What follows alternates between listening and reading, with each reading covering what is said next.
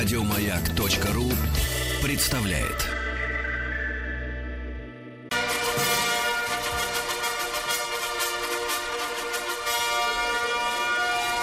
Сергей Стилавин и его друзья. Понедельник. Трудовой. Не может быть, не может быть. Владуля, доброе утро. Доброе, Доброе. утро, Владуля. Друзья мои, доброе утро. Мы да, продолжаем нашу работу, и мы договорились с Владиком больше не с кем здороваться. Не с кем. Не И с кем, это да. очень хорошо, Сергей. Это прекрасно, это прекрасно. Надеюсь, вы в маске. Вот. Я пшикнул себе на лицо. Да-да-да. Спасибо. Значит, друзья мои, мы решили с Владиком, что а, с утра пораньше мы отстроим аппаратуру, потому что на связи банька. Господи. Да-да-да, банька в эфире. Давайте я немножко поиграю с настройками, а вы скажете, как лучше, как лучше, доктор, как лучше, так лучше или вот так лучше? Ну, Вот скажите стало же. лучше, вот стало где- Вот стало Да, лучше, да, да, лучше вот стало еще лучше, да? Да, да, да. Ну что ж, Низ прик- появился, да, получше, вот видите, получше. видите, стало совсем хорошо, да. Слушайте, ребят, доброе утро вам всем. Да, Люблю вас и, вы знаете, действительно столько мыслей в голове сразу одновременно, что, в общем-то, приходится одну из них как-то оттуда выуживать вилами. Владик, несколько слов о том, как вы провели выходные. Говорят, в Москве была крупа с неба э, ледяная. Не заметил. Были морозы, это очень хорошо. И я сидел дома. А, у вас есть знаменитый фильтр 0,7. Да, да, да, да. Вот. И, и я, я, честно говоря, тоже не заметил никаких этих погодных аномалий, коллизий. Правда, с утра, э, с утра в окрестностях баньки минус 5. Вот. Это очень Но- хорошо. Да-да-да, я пробежался, пробежался несколько метров по, м, по морозу. Подожди, вы, вы начали бегать, Сергей? Вы что нас пугаете? Ну, дело в том, что я вышел из дома, э, в общем-то, Ага, одних... без э, ничего. вот. Нет, нет, нет, не, не, не, Только не. шапка. Нет, нет, нет, я очень четко слушаю рекомендацию Роспотребнадзора.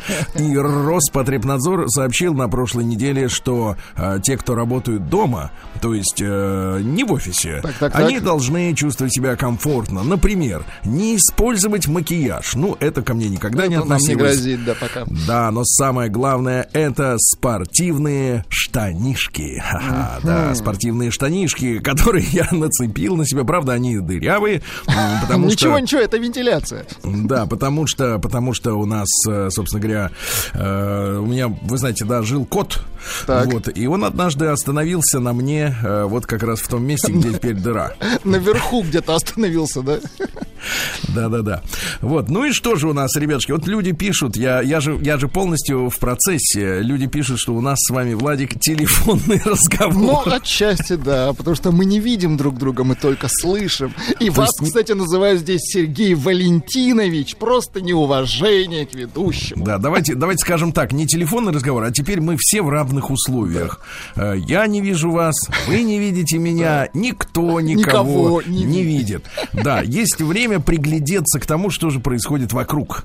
Э, Друзья мои, ну, несколько слов о моем э, чудесном перемещении в баню. В общем, вы можете, Владик, звать меня просто Банчик. э, Просто Сергей Банчик, конечно. Банщик Сергей, банщик дядя Сережа. Дело в том, что я не буду скрывать. Я э, некоторое время назад получил э, предложение от, э, ну, сейчас несколько компаний есть на рынке, которые занимаются аудиокнижками.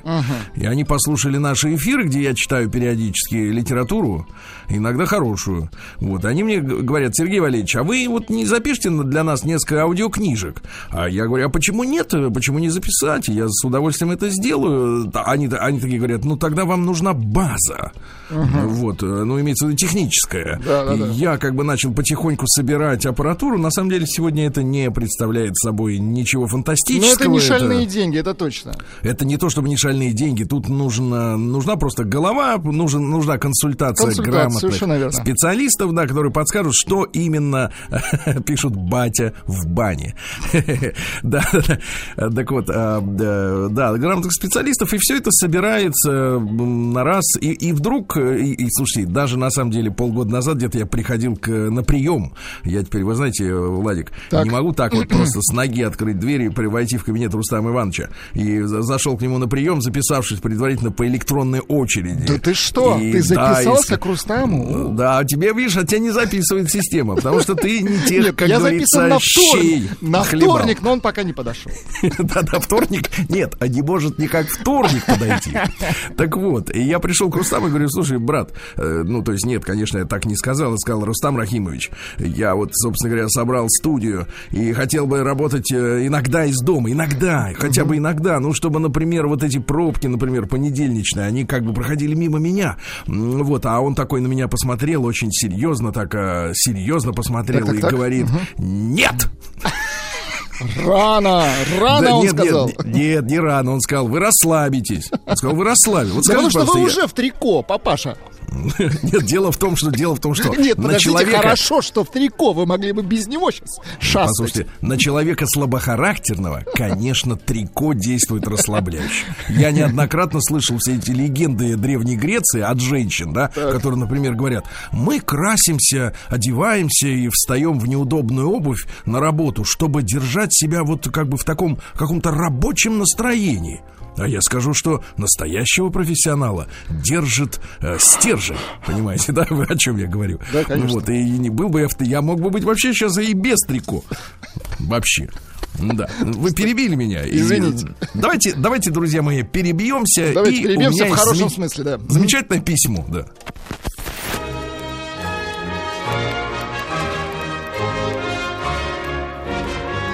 Сергей Стилавин и его друзья. Понедельник. Трудовой. Письмо, которое я хотел бы сегодня вам прочесть, друзья мои, из бани, естественно. Вот, но при этом адрес для ваших писем, он никак не изменился. По-прежнему стилавин собачка бк.ру. Над этим доменом очень любит смеяться Рустам Иванович. Он говорит, что это ретро-домен. Вы понимаете, да? Зато вот он... проверенный. Да, вот именно, проверенный год десятилетиями. Так вот, письмо начинается достаточно странно, ребята. От Николая для Сергея Сергея и Анатолия. Ага. Вы хотите быть Анатолием Хочу, сейчас? да, давайте ну, вот я сегодня буду Анатолием. Давай, хочешь, будь. Даже очки надел. А я чувствую. Подпирает носоглотку. Приемная нос. Народный омбудсмен Сергунец. И, уважаемые наши слушатели, вы можете также, будучи совершенно лишенными видеотрансляции, э, представлять себе разные картины. Э, треники, на, а, очки. Как выглядит ведущий. Это вызывает, бане, вас, да. вызывает вас развитие воображения. Так вот, письмо от Николая. Уважаемые Сергей и Анатолий, здравствуйте. Заранее извиняюсь за пунктуацию и грамматику. Слушая иногда вас, ваши подкасты и просматривая YouTube-канал Анатолия и Сергея, я находил что-то похожее и общее со своей жизнью. Честно говоря, не совсем понимаю, зачем вам вообще пишу. Очень хороший, хороший вопрос. Может быть, это просто желание выговориться или призыв о помощи. И вот так вот через письмо, не глядя в глаза, мы отвечаем, отвечаем тем же. Без физического, нет, Владик, контакта, присутствия, есть более мягкое слово, интеллигентное, присутствие. Мне проще общаться, а возможно все потому, что на нормальную консультацию у психотерапевта у меня нет лишних денег. Понимаю. Просто давайте писать нормально. Просто нет денег. Нет денег. Зачем писать лишних? Лишних вы видели людей, у которых да. вы видели людей, у которых есть лишние деньги? А? Лишние... Вот это лишнее заберите. Да, нет, заберите в налоговую приходит. Еще не так давно я бы посмеялся над собой теперешним, ведь мне всегда казалось, что обращаться к кому-то за советом либо помощью в части разбора душевного состояния – это занятие бестолковое и глупое. Но теперь все изменилось. Меня зовут Николай. Переход отличный. Знаешь, нет, знаешь, туда так. Меня теперь зовут Николай.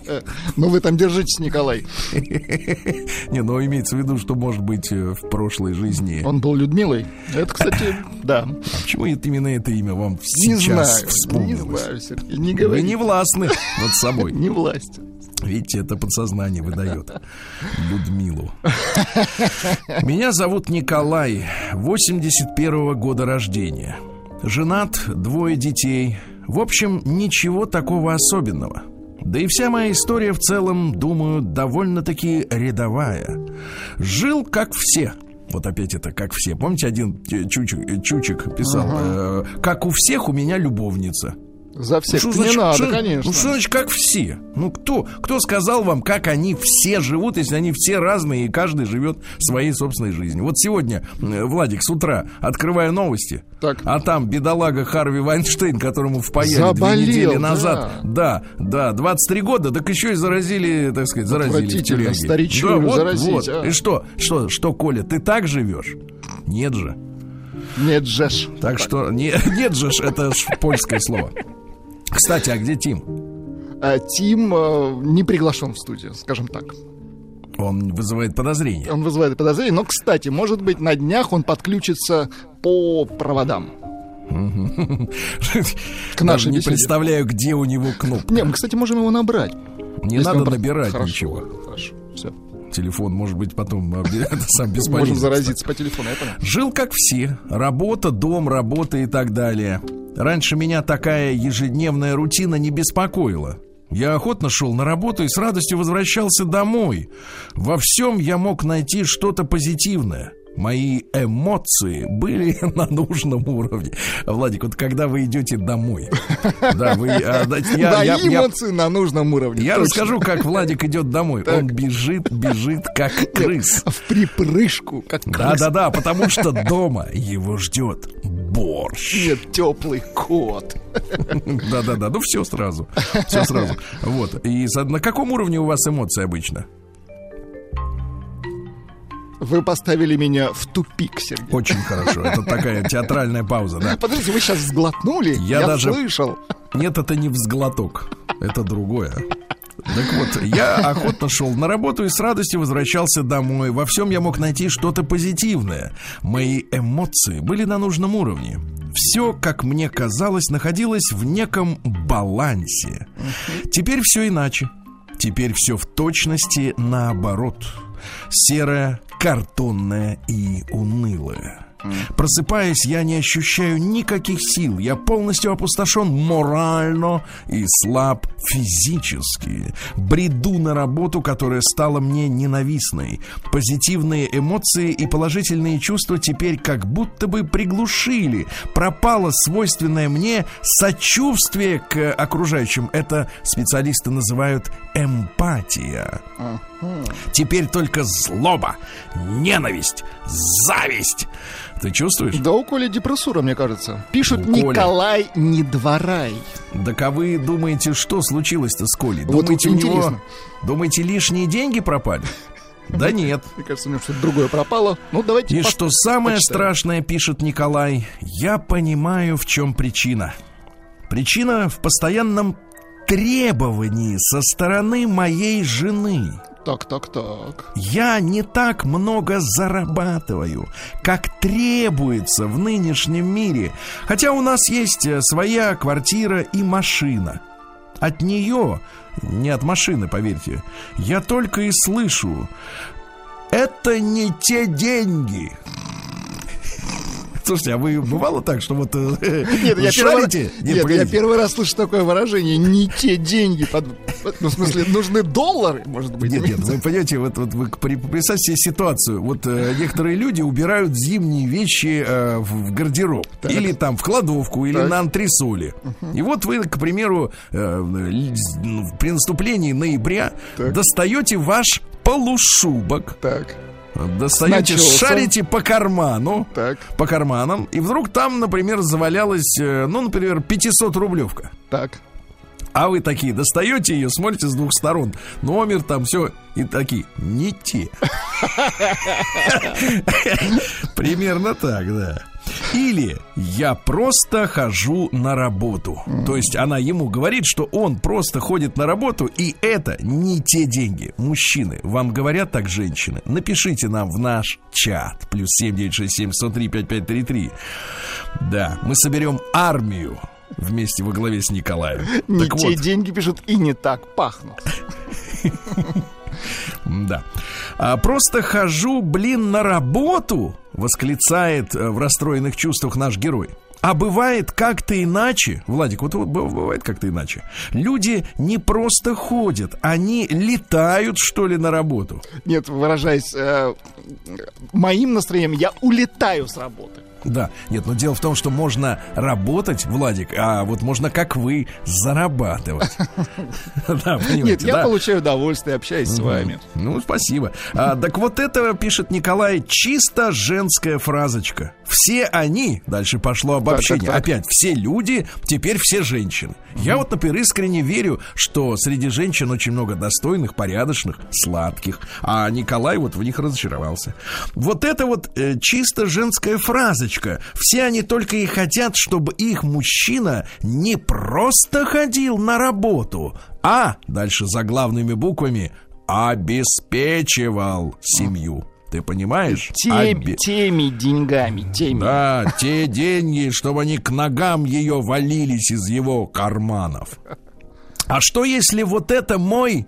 А дальше самый страшный вопрос для мужчины. И вообще для человека, мне кажется, Владик. Вот самый философский, Так, ради которого я и призываю, дорогие друзья, писать ваши письма, потому что э, порой, как сейчас это случится, Самые философские, самые страшные вопросы звучат, и мы боимся на них отвечать, боимся даже задавать их себе. Вот он этот вопрос. А что, если это мой предел?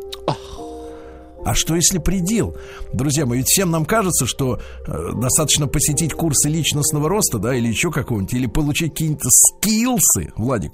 Ты, кстати, давно не обновлял, я видел твою- Скиллсы. да, скиллсы. Вот. Что мы беспредельны. Что мы можем быть талантливыми и там, и сям, и здесь. А вдруг человек видит, что не те деньги, понимаешь, у него в руках. Они как вода сквозь пальцы утекают. Работал, работал, но не полетел.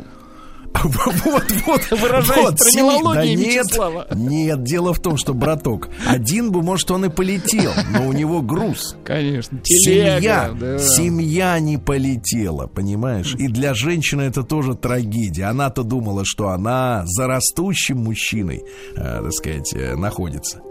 Что если ее, продолжает Николай, там еще много набр- набросков таких философских. Что если ее такое вот поведение у меня отбивает всякое желание к чему-то стремиться? А? И тут вход идет в ход отдельно, очень правильно. И тут вход идет, что это не вс- что это все же ради детей.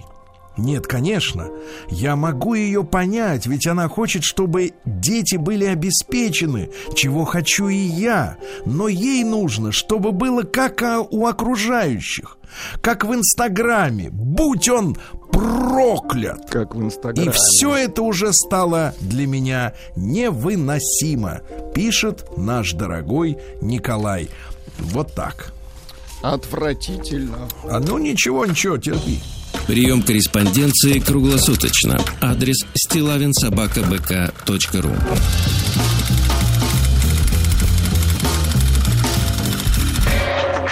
Фамилия Стилавин 2 Л. День дяди Бастилии пустую прошел. 80 лет со дня рождения. Ух ты, а ей уж 80.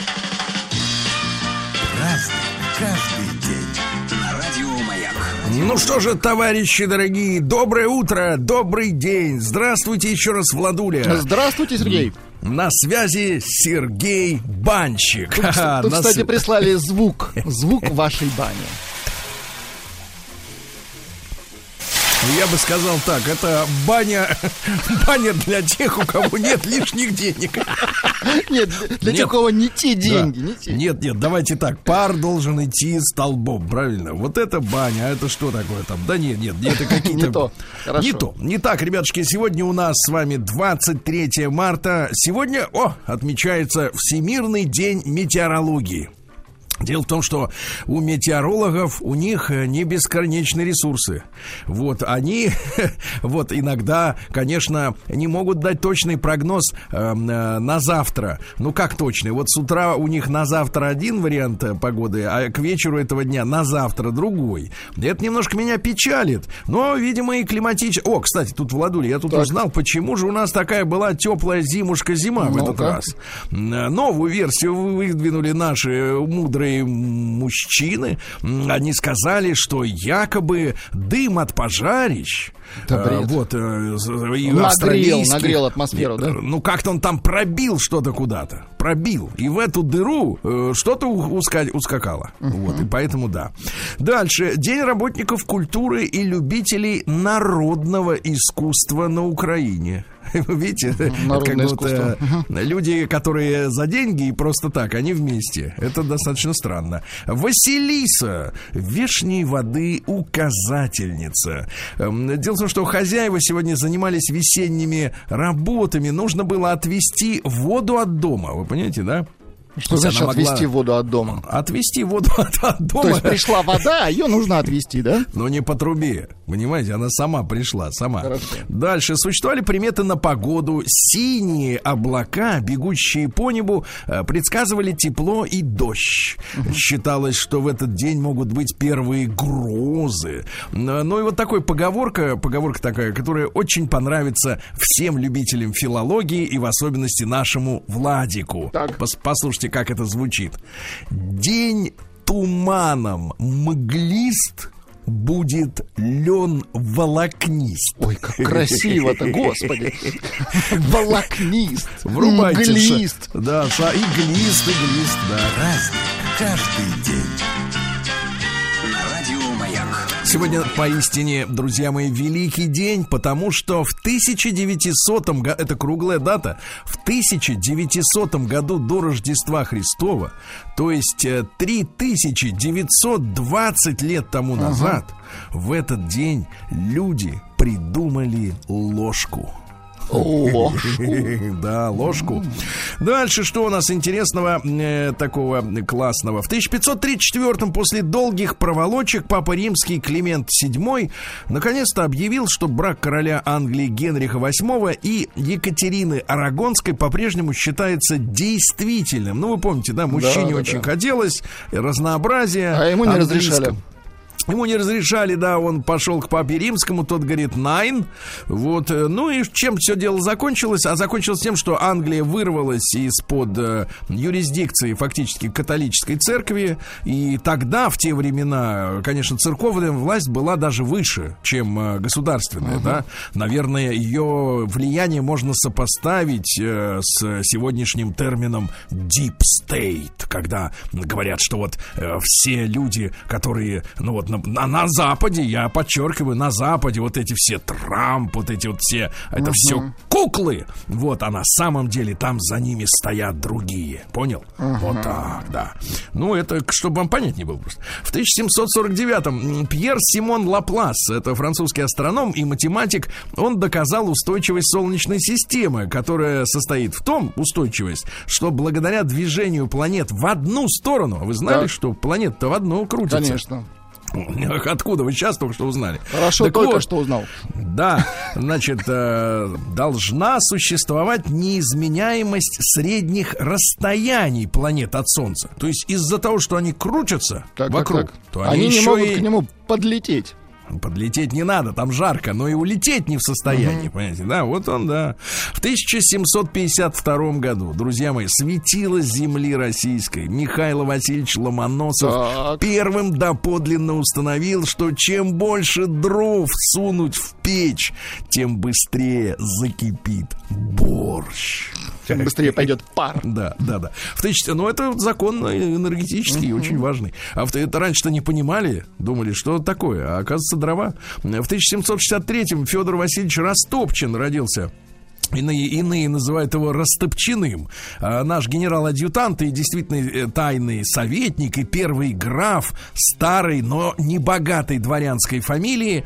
Э, говорят, что при Екатерине э, достойного поста не занимал, но при Павле Первом, нашем, помните, реформаторе, достаточно сильно возвысился, угу. запутался в придворных интригах и оказался в отставке. Ну а перед Отечественной войной 812 его назначили главнокомандующим в Москве Москву в 1812 году. И на этом посту он проявил себя как организатор ополчения. Он переоделся в штатское, кстати говоря, да. Вот, и скрывался от этих самых, от французов, которые объявили на него, на него охоту. И пожар в Москве после того, как французы зашли в нашу древнюю столицу, угу. именно связывают с деятельностью графа Растопчина. Хотя потом, он, он же выжил, же все нормально, угу. выжил, получил награду, уверял, что пожар в Москве это дело случая. Но люди говорили, да нет, наш граф жжет. В 1794 году Джоша Джоша? Извините, нет, ошибся. Джожа. Вот так. Джожа. Господи, Джожа как красиво. Пирсон придумал заклепочную машинку. Без этой машинки никакие портки бы джинсовые Очень не хорошо. были возможны. Да. В 1839 в бостонской газете «Утренняя почта» впервые появилось выражение «Окей». Вы знаете, сегодня его даже знают те, кто не владеет ни французским, ни немецким, ни английским, и по-русски говорит обычно с крепкими словцами. Вот. А говорят, что это шуточное написание неправильно, неправильного выражения all correct. Ну, то есть э, all э, по-английски пишется А и две Л, да? Здесь uh-huh. как бы первое О, как читается, так и пишется. И correct. Все корректно. Ну, типа, то есть да? нормуль. Uh-huh. Нормуль, но написано с ошибкой, видите? Uh-huh. В 1841 в Лондоне Ричард Бирд открыл первое в Европе фотографическое ателье. Э, годом ранее подобное заведение уже было открыто американцем Уолкотом в Нью-Йорке, и люди ходили в фотоателье. Там почему фотоателье? Это, ребята, потому что э, очень маленькая была у этих фотопластинок чувствительность, правильно? Ага. Вот, и надо было людям замирать. Ну и хороший вот... свет нужен был, конечно. Нет, да. нет, ну чтобы сделать фотку, люди нажимать там 30 секунд, а да, то не минуту... прыгать, не чесать да, не... нос.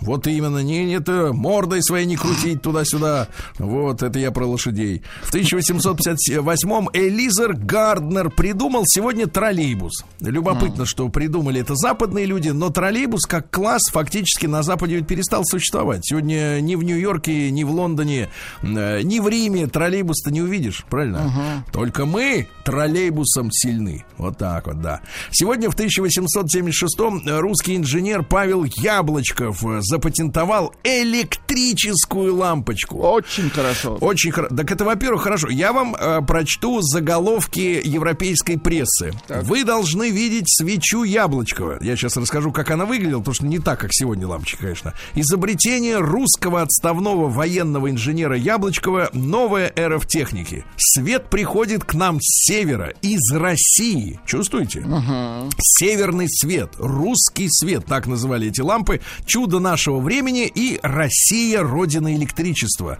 Значит, э, тут два момента. Значит, во-первых, как выглядела эта штука.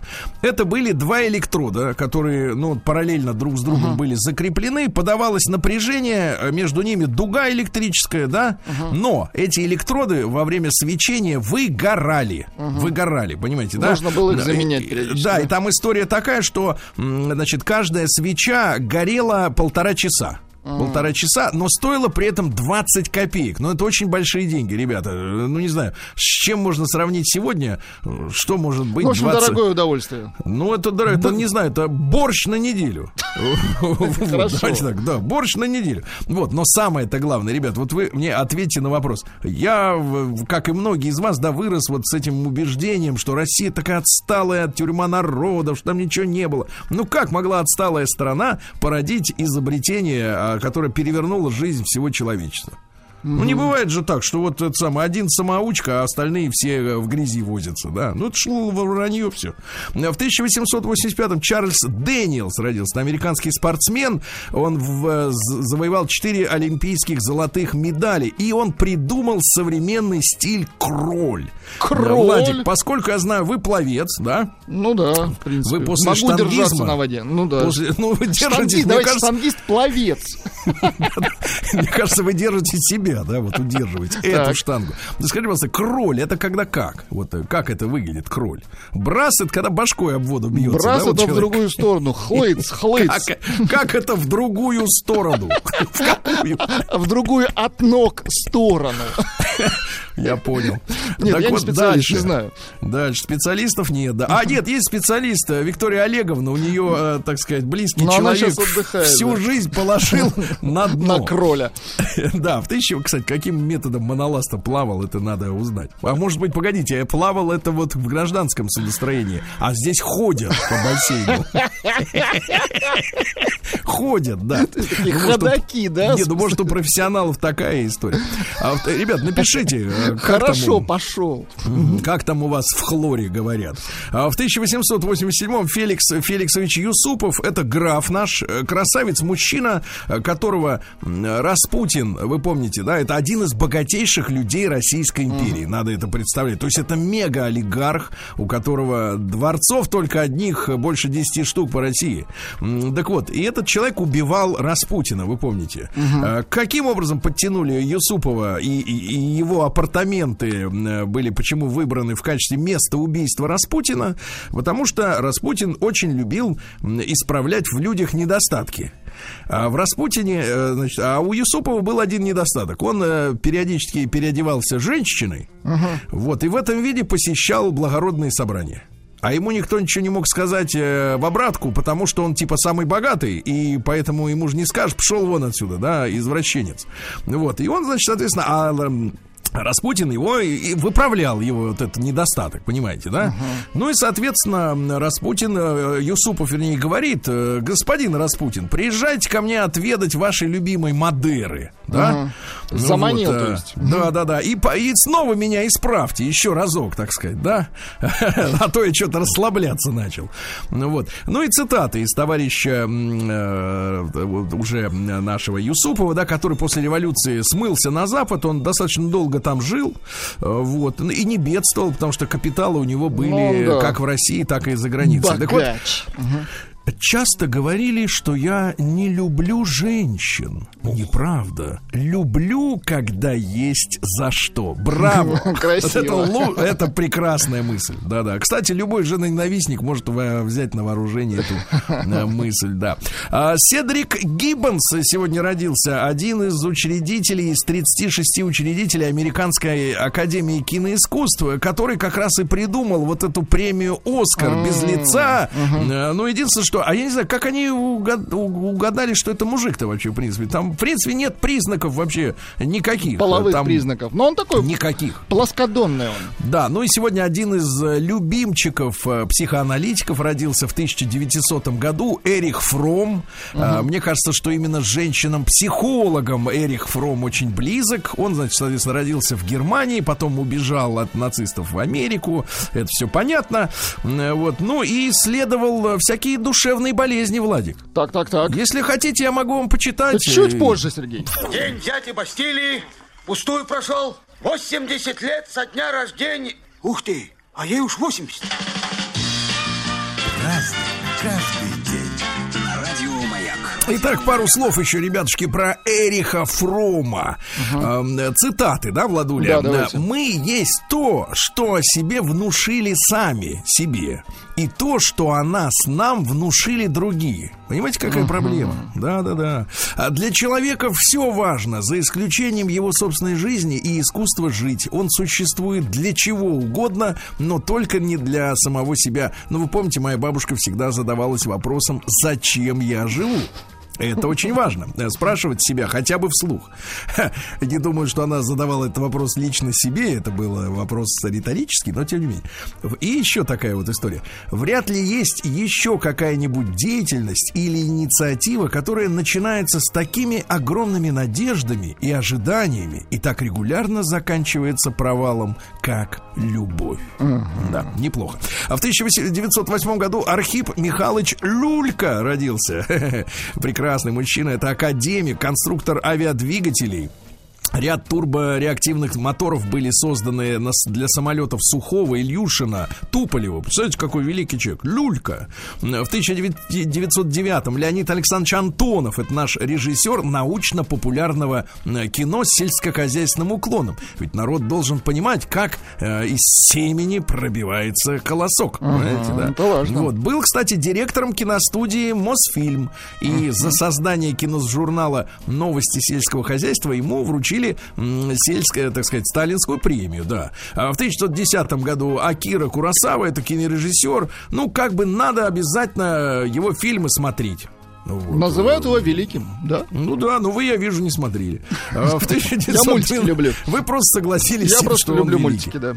Да, значит, дальше у нас Вернер фон Браун в 12 году родился. Это ракетчик, а, немецко-фашистский ракетчик, которого американцы а, вы, вывезли в Штаты, построили в американской глубинке реально немецкую деревню, uh-huh. то есть полностью воссоздали э, стиль жизни немцев. И там несколько сотен специалистов э, Рейха, э, Вермахта, да, науки, американцам клепали космическую их программу. И, в, принципе, говорят, что до, до середины 80-х они пользовались вот наработками, то, что придумали э, немцы, да. Сегодня у нас э, в 19 году Бенито Муссолини организовал итальянских фашистов, ну, то есть он, он же был журналистом, вы помните, uh-huh. да? Ему было проще обращаться к людям, чем просто обычному какому-то человеку. Вот, он их организовал. Вер Вернер Ланг, в 22-м это немецкий ав- автоконструктор, который создал в Германской Демократической Республике малолитражный легковой автомобиль Трабант. Да, да, да. Это замечательная тачка, это купе, ну, потому что две двери по бокам, и багажник еще есть, да. Она была пластмассовой, ребята, это самая фантастическая история. А, до сих пор они ездят, потому что они не гниют. Ну, Дешево что... и сердито это называется. Да-да-да. Он пластмассовый. Да, в Советский да, да. Союз, к сожалению, эту штуку не поставляли, но немцы, ГДРовцы, они, в принципе, все, э, ну, в ностальгии. Ну, неубиваемый он, короче. Да, да, да, да. А Евгений Исаакович Клячкин, автор-исполнитель собственных песен в 1934 году. Давайте нам Клячкина. Не слышится гудок. Да и достаточно. Гудок не ага, да гудок не надо. В 49 году Рик Аказик родился. Это гитарист и композитор американской группы Cars. Тачки. Немножко стонет, когда поет. Не, ну вот, понимаешь, вот ты бы стонала, тем за это платили. Как женщине. Сомнительный Как женщине, да.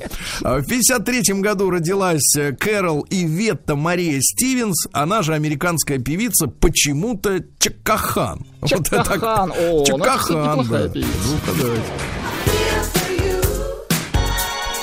это уже конец 80-х. Да. Конец, конец, да-да-да.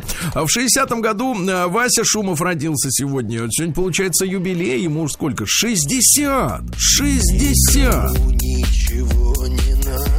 Ну, это такой андеграунд, очень, конечно. Очень хорошо, никому ничего не надо. И нам тоже, кстати. От Василия? От Нет, Василия Василия точно. с днем рождения, да. Сегодня в 65-м году космонавт Джон Янг стал первым из землян э, человеком, так. который во внеземном пространстве съел говяжий сэндвич. Да ладно. Да-да-да. Не, наши-то из тюбика давили. Вот, а это говорит, а я хочу натуральную еду. Ему прислали, значит, сэндвич. В 68 году родился Деймон Албарн, лидер команды Блер, да. Блер. Да, пожалуйста, дайте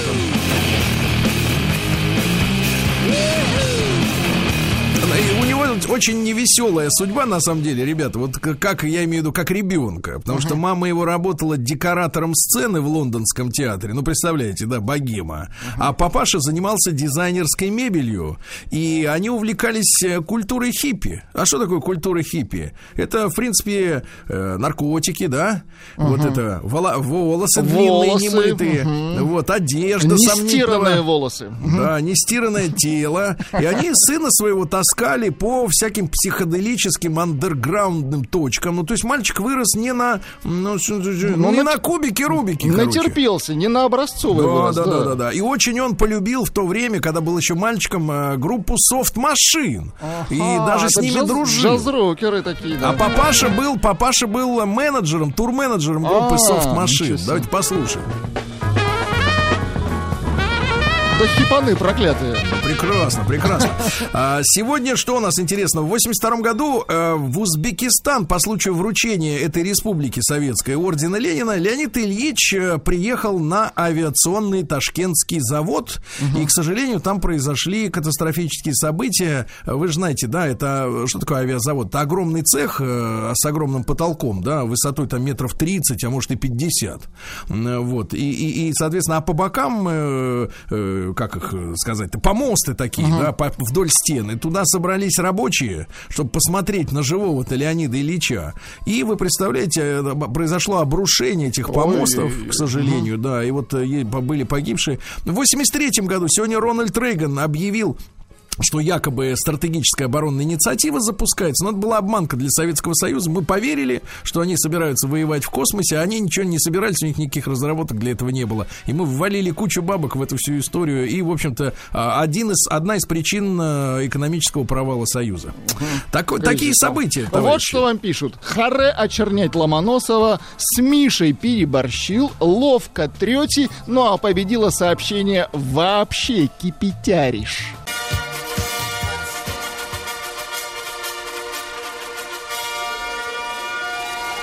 Сергей Стилавин и его друзья. Понедельник. Трудовой. Сегодня Сергей Стилавин, дорогие друзья, находится в своей любимой баньке. Вот. Ну, а на связи в Москве, в студии Владик. Да, Владик? Да, доброе утро. Так.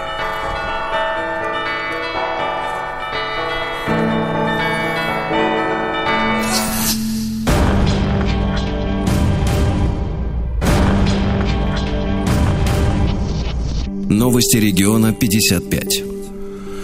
Даже несмотря на то, что я нахожусь э, в бане, мои мысли с утра в 8 э, по традиции прикованы к Омску. Вы понимаете, Владик? Угу. И сейчас я вам прочту замечательные сообщения. Например, Амич сделал другу подножку граблями и отобрал у него телефон. Какой ужас. Нет, нет, тут новость, новость даже прекрасно не, не в смысле грабель, а в смысле э, вот следующем. Как сообщили в полиции, 20-летний, ранее неоднократно судимый парень. 20-летний, да, 20 неоднократно лет. ранее судимый парень а, отобрал телефон у 26-летнего приятеля. Телефон, знаете, сколько стоил? Сколько? Вот ваша версия. Сколько стоит? 5-3. Три. Какой ужас. Это отвратительно, Сергей. И э, когда он выйдет снова, потому что три тысячи... три. Да, потому что, потому что три тысячи это крупная, это крупная кража со взломом, ужас. понимаешь, да? Угу. Да, да, да. Дальше в Красноярске за действие с яйцом. О. Может быть, с яичком, как вы вот элегантно выражаете. Смотрите, как замешана. Все-таки страна большая, замес конкретный. В Красноярске за действие с яйцом омская полиция задержала женщину с Алтая. Да, очень круто. А что за действие с яйцом? Давайте посмотрим. 60, давайте так, нет, нет, нет, 68-летняя женщина так, так, так. Это уже, это уже хорошо. 68-летняя женщина с помощью, а теперь, Владик, представьте себя на его месте, а, на ее месте. Нет, не хочу я представлять себя на ее месте. А на его? Так вот, смотрите, 6... Тем более. 68-летняя женщина так. с помощью яйца, так. полотенца, так. ножа, ложки и стакана воды, давайте предположим, так что можно сделать. ну-ка. Снимала порчу с 81-летней старушки. Посмотрите, между 68 и 81 годом уже наступает старость. Значит, в 68 ты еще, всех. ты еще женщина, а в 81 ты уже старушка. По окончании магического обряда мошенница попросила принести всю имеющуюся в доме бабушки наличность. Угу. Таковой бабуля наскребла 104 тысячи рублей. Неплохо так. Вы понимаете, что кроме яйца нужно еще полотенце? Ложка, по-моему, да? Ложка, еще что запомнили? Все. Нож Ах, и нож. стакан воды. Стакан воды, да. Дальше ГИБДД массово штрафует автохамов по наводкам о мечей. Хорошо. Жители города, да, жители города стали активно присылать фотографии нарушителей правил остановки. Э, Чаще всего водители оставляют свои машины на тротуарах, а мечи их фотографируют. Ну, то есть, а мечи, а меча. А меча, меча видят издалека, правильно? Дальше. А В Омской гимназии зальют бетоном стену, чтобы не рухнул потолок. Это логично. Это хорошо. Дальше. Что у нас интересного? Двое липчан. Липчане. Липчане. А, липчане, это, ну вот в Липецке Рустам Ивановичу двусторонний перелом челюсти сделали в свое время. Такие, такие лихие люди достаточно, да? Да. Двое липчан хотели использовать гранату под алкоголь. Но бросили ее на Обской штрафстоянке. А мечи задолжали за вывоз мусора уже пол ярда рублей. Вы представляете, пол да. ярда. Ого! А мечи возмущены. На остановке в нефтяниках пассажиров оставили без крыши, и из нее исходит тепло. Ай-яй-яй. Омский колледж купил э, рояль, э, колледж культуры в Китае за 3 миллиона рублей. Но это нормально, это даже дешево. Еще хорошая новость про животных. Вот вы знаете, Давайте. вот что, честно говоря, радует в Омске, так это же... Чем хорош Омск, так это животными, да? Давайте. Я этого не говорил, Владуля. Тебе почему помо- нет? А чё- прилетит, За а я что? ни За при чем. животных? Ну, Да, если они за там это. живут, ну давайте. Да, так вот, э, спасенные из омских лесов Так. и потом сбежавшие подруги с разными характерами вынуждены делить местного Казанову Гошу. Гоша. Ну, вообще непонятно, каких животных. А что за речь, животные, да. действительно, непонятно. Это не важно. Представь, вам какие нравятся больше, шерстяные или лысые? Шерстяные, конечно. Да. Хорошо. В Омске по соседству с нелегальной зеброй уже год не работает светофор, сделанный неизвестно кем. Представляете, Омск это город не только где может что-то исчезнуть, да, но и появиться ниоткуда. А задержан Амич, который прострелил женщине ногу за то, что его не пустили на чужой праздник. Да, он Но он подлец. же чужой, поэтому не Вот пустили. подлец, да. Ну и что интересного еще? В Омске водители вынуждены объезжать болтающиеся дорожные знаки, такой автослалом. Это спорт, спорт, да. Житница Омской области отблагодарила семейную парочку э, с помощью кражи наушников у них. Они ей помогли, она у них наушники стырила. Вот. Ну и, наконец, гениальная новость, э, потому что это новость про будущее, Владик. Дело в том, что я, я вот понимаю, что есть ли перспективы у человека, у страны, у галактики, только потому, что смотрит ли она в будущее или нет, да? А вот Омск смотрит. Омская мэрия купила машину для стирания дорожной разметки. Стиральную машину, да? Стирание, да. А, Переходим, переходим к новостям разнообразным. Сергей Стилавин и его друзья. Понедельник. Трудовой. Давайте начнем с жалобы жителей Кинешмы.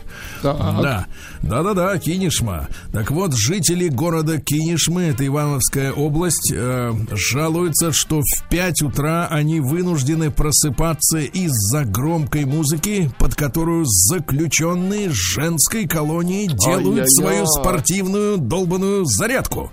Это что ж, также их беспокоит сигнализация, которая срабатывает ночью, видимо, при попытке побега. В общем, люди устали. Хватит включать им... Топ Слушайте, музыка. слушайте, а зачем в 5 утра делать зарядку? Нет, зачем Вот я- для зарядки музыка? Объясните. Нельзя просто... Для зарядки нужна розетка, я понимаю, да. Нужен человек для зарядки. Какая музыка? Нет, нет, послушайте, ну врачи давно уже установили, что физические упражнения гораздо больше приносят пользу, пользу вечером. Вечером включайте, Нет, включайте в час. да, конечно, в науш... Да. в уши себе всуньте музыку. Да. Их порвет. В виде наушников, Дальше. конечно. Рос... Вот это хорошая новость, друзья мои.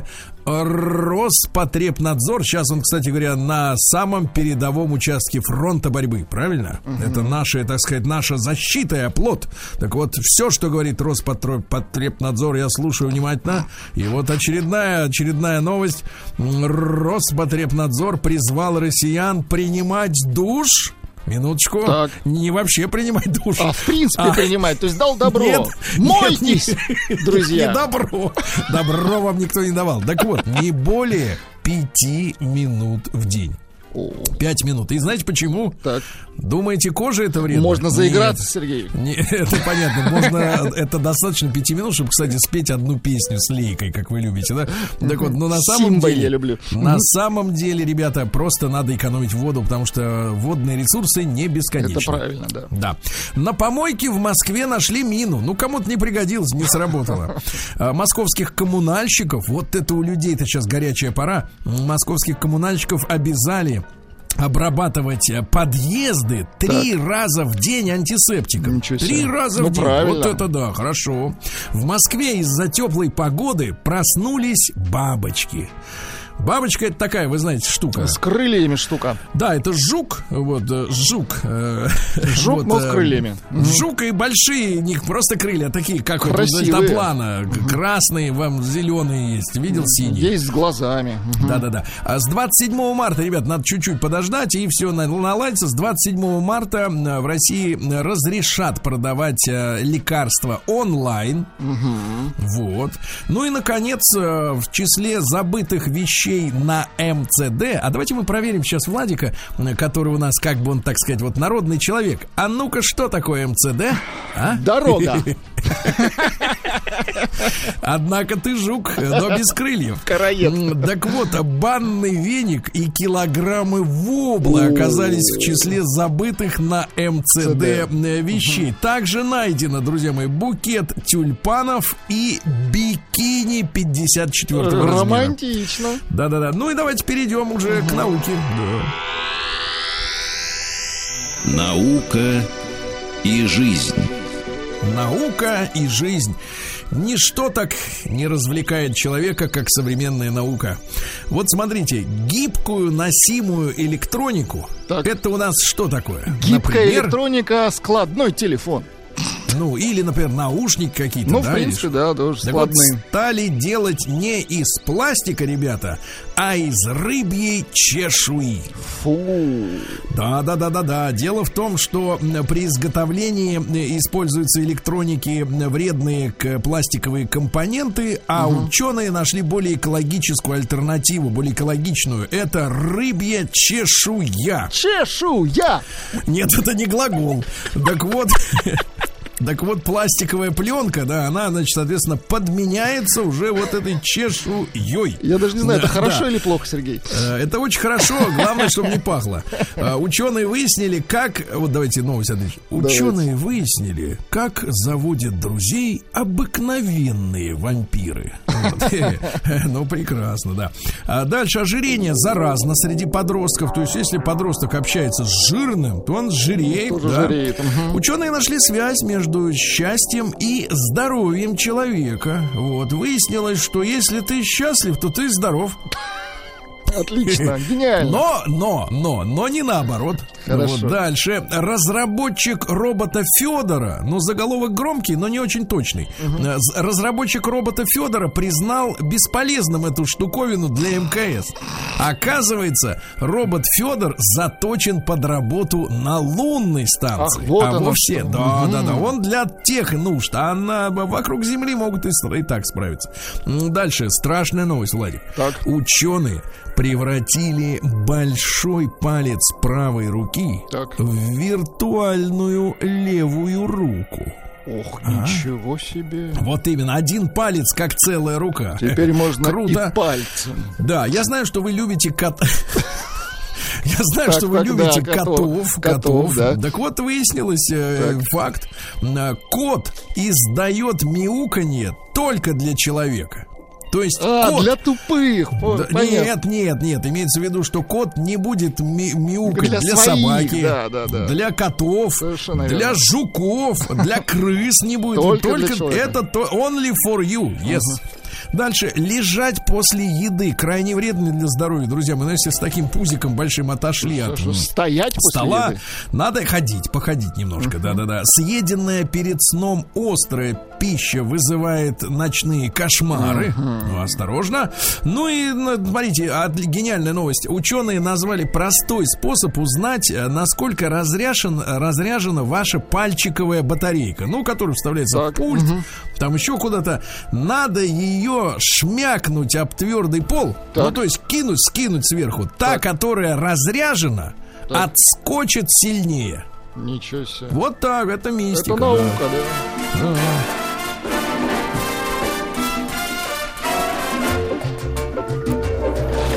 Новости капитализма. Других новостей, честно говоря, из Америки сейчас и не жду, а потому что наконец-то в США угнали целый фургон с туалетной бумагой. Э, Короче, там э, бумаги этой более 8 тысяч килограмм. Вы можете представить себе, сколько это, если э, бумага, ну, она же невесомая. До этого хватит да? на весь Гондурас. Да-да.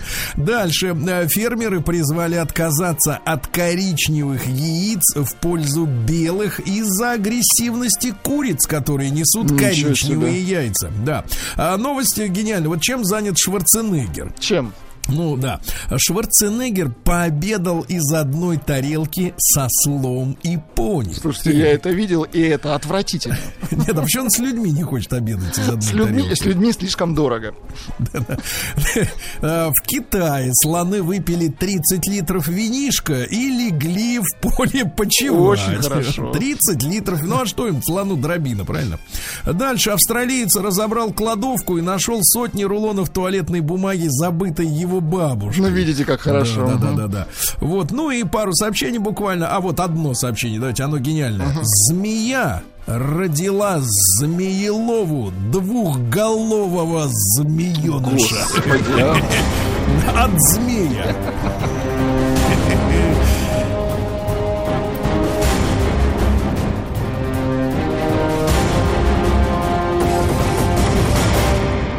Россия криминальная. Друзья мои, наша программа считает своим долгом воспевать профессионалов и чехвостить криворуких, э, так сказать, граждан, которые своим, своей работой вредят всем нам. На Алтае вот посмотрите, криворукий сборщик кедровых шишек сжег полтора гектара леса. Ужас Представляете? какой, он действительно криворукий. Не- Неплотно закрыл дверь печки в палатке, и все загорелось, и полтора гектара, прикинь. Подлец. Дальше. А, В Татарстане мужчина вклеил свою личико в поддельный паспорт, чтобы взять кредит.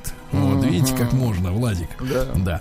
Дальше. Алкоголь. Вот гениальная новость. Алкоголь два месяца не отпускал Костромичку в полицию.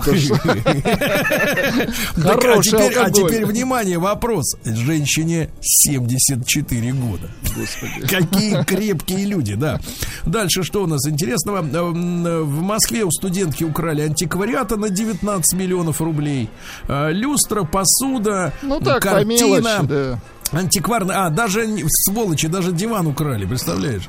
А вот пьяный водитель каршеринга протаранил ограждение на Красной площади, но это, по-моему, последняя капля уже в том, чтобы, ну, навести э, порядок в этой, так сказать, в этой, со всей этой истории и хотя бы оснастить эти машины каршеринговые, да, датчиками алко, алкозависимости, Ну да, да. чтобы хотя бы они туда дышали. Ну, представляешь, это же самый центр России, самая охраняемая территория, и этот придурок туда заехал.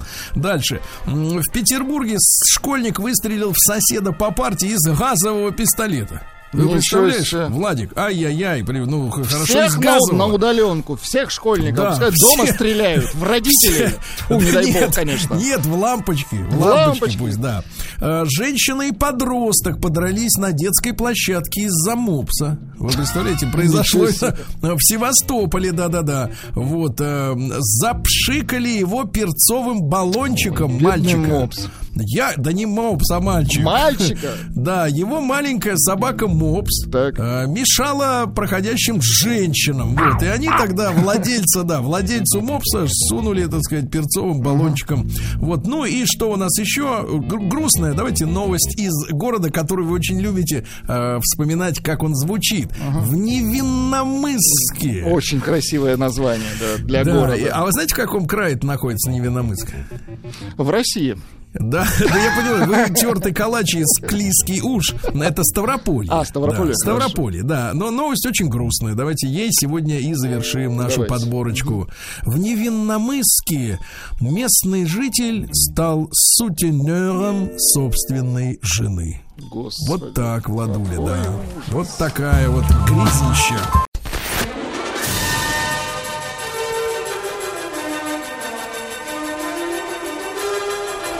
Сергей Стилавин и его друзья.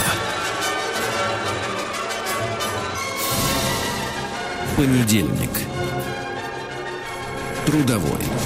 Друзья мои, ну, я сейчас с упоением слушал Рустама Ивановича и а, особенно обратил внимание на то, как притих Владуля в его присутствии. Вот. Прижал хвост. Особенно после того, как он чихнул. Да, прижал хвост абсолютно. Да-да-да. Вот, друзья мои, не знаю, да, Рустам Иванович, вы это, А вы отомрите где немножко. сейчас? А вы где сейчас, Сергей Валерьевич? Я Вы- в бане. Я понимаю. А где именно? В бане на втором этаже. Он с верхней полки вещает. Отвратительно, конечно. Под корягой. Э, Крыша двухскаточка, что делать? А, Ребятушки, у нас э, есть замечательная Утро новость. баня, вечер в хату, я понимаю. И вечером баня. Нет, нет солнца в баню. А, и сейчас мое лицо озарено, э, правда, искусственным светильником, да. А, Друзья мои, так вот, новость сенсационная отчасти, но мы от нее только лишь оттолкнемся. Заголовок прекрасный. Дочь Анастасии Заворотнюк назвала повлиявшие на ее мировоззрение фильмы. А кайф этой новости заключается в том, что у молодой, красивой, беззаботной, ну я имею в виду образ, конечно, образ. Мы же не знаем, какой конкретно реально человек скрывается за каким-то инстаграм-аккаунтом или появлением на, на телевидении, да, по большому счету это же всего лишь фигуры, это всего лишь проекции людей. Как и Владик, например, да, это глубокий, умный человек, немного а в эфире дурак. проекцией. Дурак дураком, Скоро. да. Да, так вот, друзья мои, приятно, что у, ну, у такой красивой девушки есть вообще мировоззрение. Вот. И это слово ей знакомо. Это замечательно. Но мы сегодня, давайте О оттолкнувшись от вашем этой новости. мировоззрении хотим поговорить. Нет, про Нет. Сергея мировоззрение не нужно. Иначе мы сейчас застрянем, увязнем. Нет, не надо вам. Вы потом Нам вас будут это знать откачивать. пока рано. Вас будут откачивать сначала психолог Добина, когда его припарки не помогут, вас утащат в склиф. Так вот, друзья мои, а, я предлагаю вот о чем сегодня поговорить. Действительно, фильм, который вас потряс и действительно изменил ваш взгляд. Давайте мировоззрение, это очень э, книжно и формально. Давайте ваш взгляд на жизнь. Вот кино, которое изменило ваш взгляд на жизнь, на отношения с людьми, на, может быть, ваше место в этой жизни. Вот вы посмотрели, и вас так ша- э, э, шарахнуло, нормально? Да. Вот. Шарахнуло так, понимаешь, по этому самому, по голове э, после просмотра, что вы действительно стали по-другому смотреть на мир. Э, И, конечно, самый главный киноман в нашей э, команде, ныне разлученный отчасти, это Рустам Иванович. Человек, который и сам мог бы быть режиссером и чей-нибудь череп вскрыть. э, да не обязательно. Я говорю о прошлом. О прошлом, о том, что вы уже сделали для кинематографа. Плюс семь девять шесть семь сто три пять пять три три. Ребята, это наш WhatsApp и Viber номер для ваших сообщений. Не забывайте телефон нашего прямого эфира. Несмотря на то, что Сергей находится в бане на втором этаже, он прекрасно вас слышит. 8 495 728 7171. Ребятушки, и кроме, кроме Начинайте ваше названия... сообщение. Доброе утро, баня. Да, кроме названия, кроме названия самого фильма, а, что с вами этот э, шедевр, ну, это, естественно, должен быть шедевр, э, так сказать, не Яралаш же вас перепахал, правильно, в шестом классе? Некоторого, пере- некоторых перепахал и Яралаш, Сергей Ну, Валерьевич. это авторов скорее. Да. Режиссер перепахал. До сих пор, до сих пор перепахивает. Послушайте, давайте вот Вячеслава послушаем, человека, к которому у меня есть вопросы. Давайте, да, на телефонной линии. Славочка, э, вот скажите, пожалуйста, а что вас, в принципе, вот э, э, заставляет э, по утрам звонить не только нам, но и, например, на золотой дождь? Да, какой золотой, серебряный, Сергей. Серебряный. Ну, для, я для нас серьезно. он уже Не, ну то, что с вами, с вами я душой, а мозгами-то я там. А, Там вот оно что. электорат. Ну, давайте тогда, хорошо, давайте, вас перепахал какой фильм?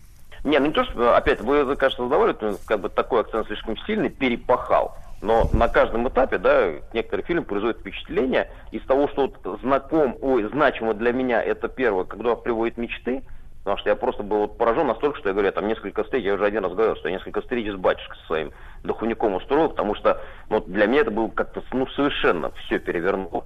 А из последних, ну, я даже скажу, какой момент. «Монах и бес», да, где Трибунцев играет. Прекрасно, потрясающе, да, монаха. Но меня перевернул момент, когда он же уже был монахом, да, на момент э, как бы начала повествования в этом фильме. И бес вышел внутри, из него самого. И вот это, конечно, Да. вот эта как бы ассоци- ассоциация такая, что бес внутри каждого, даже монаха, она такая сильная для меня. Сильная, да. Ну вот Сахалина Юра пишет, груз 200 перепахал, стал от этого Юра жестче. Понимаете, Спрашивают вас, Сергей Валерьевич, из Да. Москвы и области. А Сергей, вы в простыне или без? Он в дырявых трико, он уже об этом да? Я рассказал. не в дырявых трико, а в Но, трико с дырой. Э, Я с, с отверстием, которое сделал, оставил после себя кот. Лё- с легким паром я бы назвал это шоу. С легким паром. А, Пар вам в хату, Сергей. Да, пап в хату. Отлично, кстати говоря. Послушайте, Жизнь а, как в- чудо кустурицы. Однажды в Америке лучший фильм Шерлок Холмс с Ливановым. А А, давайте хорошее, вот хорошее. Давайте, пожалуйста. Из Питера 46-летний Толян. После просмотра фильма в деревенском клубе «Трагедия в стиле рок» я понял, наркотики никогда и ни за что не попробую. Смотрите, можно авторам этого фильма сказать спасибо хотя бы за одну сохраненную жизнь. Давайте послушаем еще одного нашего слушателя, Сергей Валерьевич. Конечно, конечно. А, э, Валера из Югорска. Валер, добрый день. Доброе утро еще. Да, пожалуйста, Валер. Ну вот фильм, который действительно изменил твой взгляд на жизнь. Ну, вот прям, который, наверное, может поменять взгляд на жизнь, это, наверное, все-таки какой-нибудь документальный. Остальные фильмы ведь художественные. Но вот, кстати, про тема про наркотики, э, «Реквием по мечте». Вот в свое время произвел, ну, это из американских фильмов, такое прям впечатление, он снят классно. И есть еще, он, я не знаю, может, малоизвестный, есть э, российский фильм, называется «Пыль» э, с Мамоновым. Вот я, я после него ходил сутки, вот реально, вот я слово «пыль», ну, понял по-другому. И «Груз 200», конечно, тоже, наверное, вот эти балабановские фильмы, которые потом, после которых ты реально... Понятно. можешь Спасибо большое, Я- спасибо большое, Валера. Э, Друзья мои, фильм, который изменил ваш взгляд на жизнь.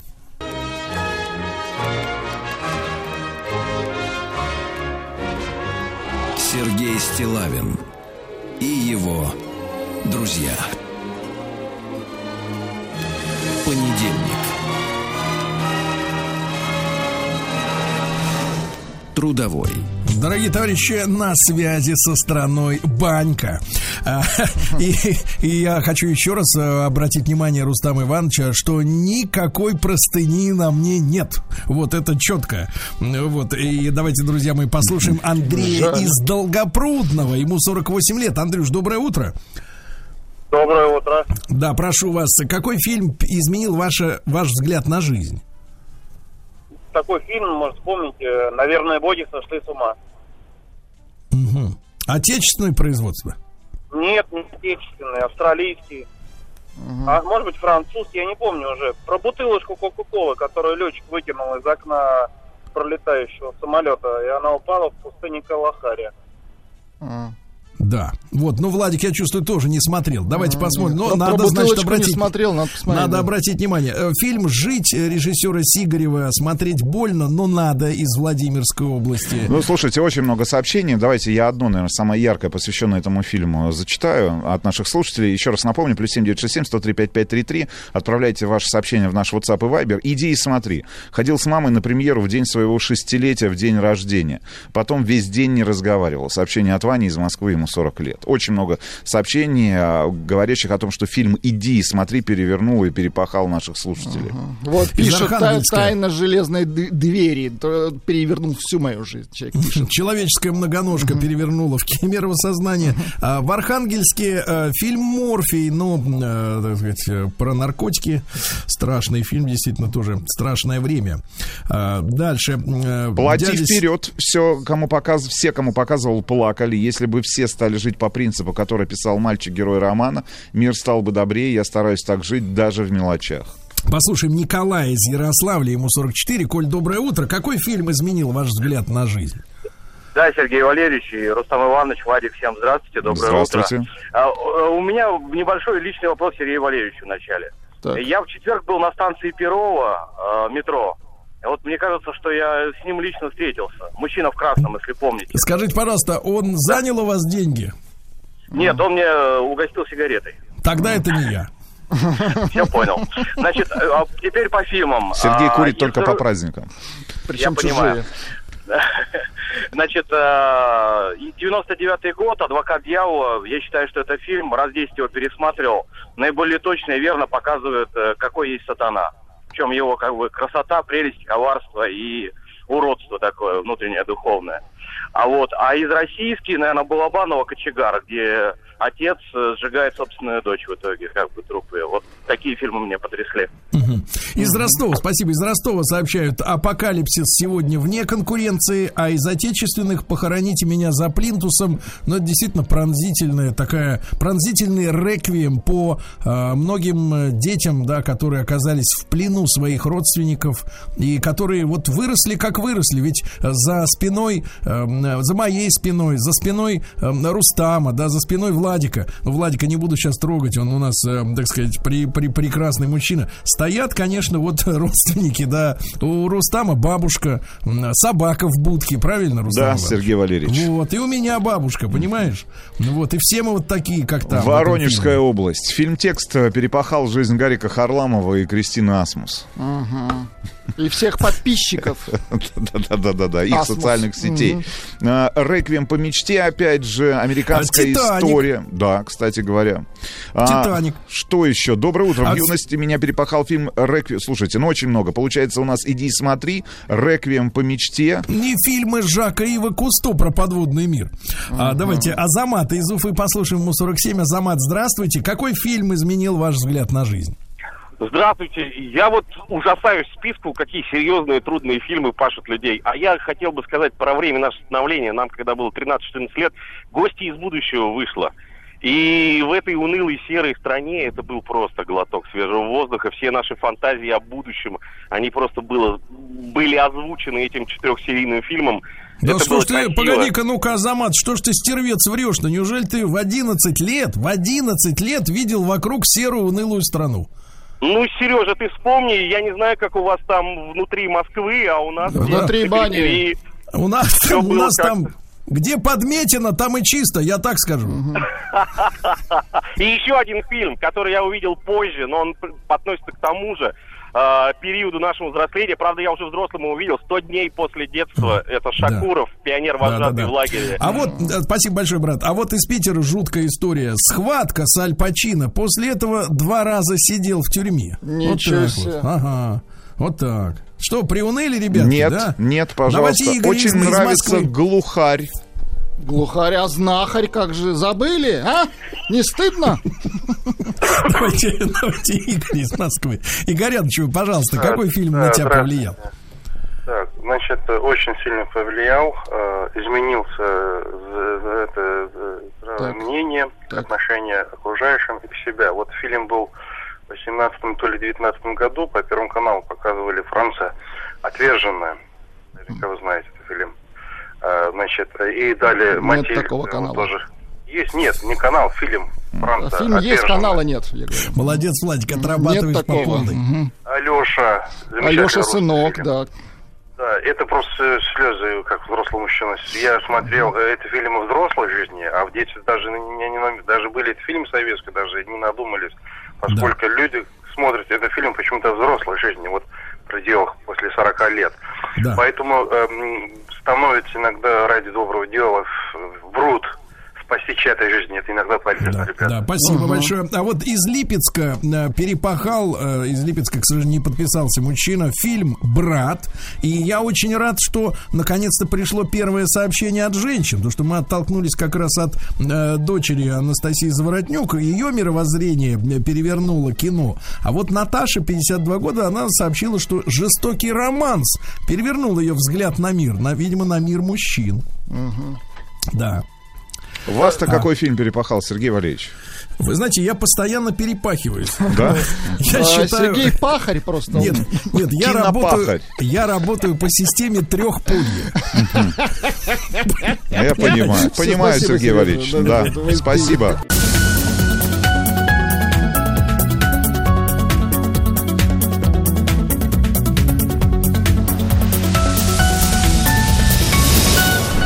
Как все началось. Друзья мои, наша рубрика «Как все началось» посвящена тем историческим событиям, э, которые, ну, отголоски которых мы ощущаем и в наше, естественно, время. Это касается и политики, и войн, и эпидемий. И мы сегодня о хорошем поговорим, потому что исполняется, исполнилось, вернее, в этом марте м, 55 лет э, первому в истории человечества, не только нашей страны, а всего человечества, выход в открытый космос.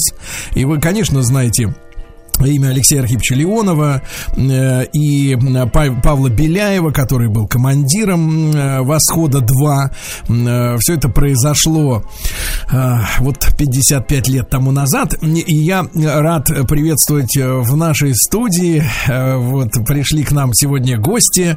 Денис Прудник. Денис, доброе утро. Доброе утро. Старший научный сотрудник отдела научной популяризации Московского музея космонавтики. Э, И Дарья Чудная, даже доброе утро. Доброе утро, Сергей. Э, Да, начальник отдела по связям с общественностью и маркетинга Московского музея космонавтики. Друзья мои, ну, у нашей команды самое-самое теплое отношение к этому замечательному музею, потому что, ну, уж два года, наверное, прошло, да, Даш, э, с тех пор, как мы у вас целую неделю э, Если, жили. если даже не три года. О, может быть, даже и три. Как летит время, да.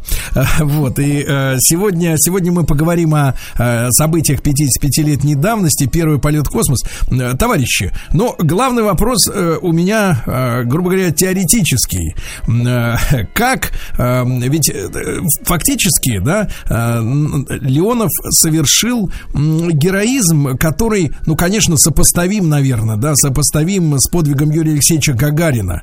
Для меня лично это вот два, два наших космонавта, которые рядом, потому что Гагарин просто шагнул в неизведанное, да, то, чего до этого никто не делал, а Соответственно, Леонов э, открыл люк корабля и также оказался в, в неизведанном, да, один на один, на один с э, нереальным каким-то пространством, но нереальным вот в прямом смысле слова. Как, каким представлялся космос? Вот э, э, а как, как ученые или просто мыслители, да, представляли, что там в этом космосе есть?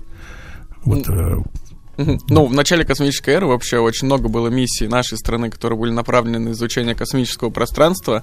Поэтому, в принципе, ученые понимали, что такое открытый космос, имели представление о том, какие там влияния, радиации и прочие механизмы физические происходят. Но, конечно, первый выход в космос это что-то героическое, абсолютно верно было сказано, потому что ну, шагнуть из корабля, который тебя защищает от чего-то такого, казалось бы, непонятного, неизведанного, это действительно очень большой героизм. Поэтому, в принципе, ученые имели представление, что такое открытый космос, но Леонов лишний раз доказал и уточнил некоторые данные, которые на тот момент уже имелись.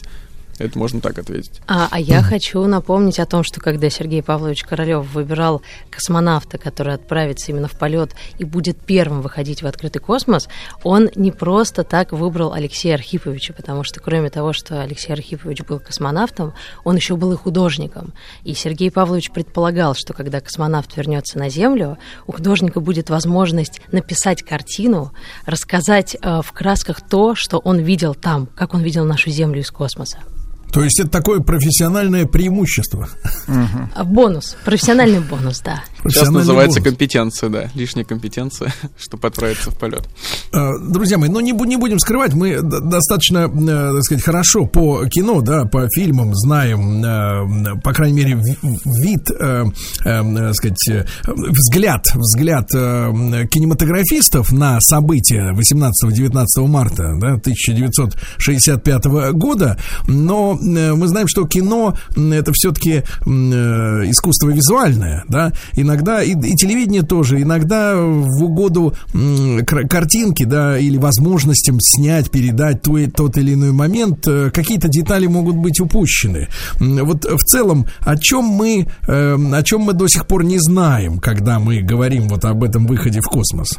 А насколько открыты архивы, которые касаются э, событий тех дней? Ну, на самом деле, по архивам они каждый год стараются открыть какую-то новую информацию, особенно в юбилейные года. Вот сейчас было 55-летие первого выхода в космос, Роскосмос открыл достаточно интересные документы. Они в открытом доступе лежат на сайте госкорпорации Роскосмос, можно посмотреть. Но в целом, когда миссия была осуществлена, Борис Черток, наш великий академик, он сказал то, что миссия вошла в историю дважды. Первая история открытая, это когда объявили всему миру, что миссия прошла абсолютно безупречно. Ну и вторая история, которая до, до сих пор раскрывается, до сих пор какие-то факты мы не знаем. И это вот история того, что на самом деле во время полета было много нештатных ситуаций. В фильме, о котором вы говорите, «Время первых», это достаточно хорошо описано, потому что консультантом фильма был сам Алексей Архипович. Но все равно некоторые факты мы пока не знаем, и, ну, дай бог, когда-нибудь, конечно, о них узнаем. Но что-то еще остается по такой завесой тайны. Какая у вас позиция, да, вот у людей, которые занимаются кропотливым профессиональным изучением, да, материалов?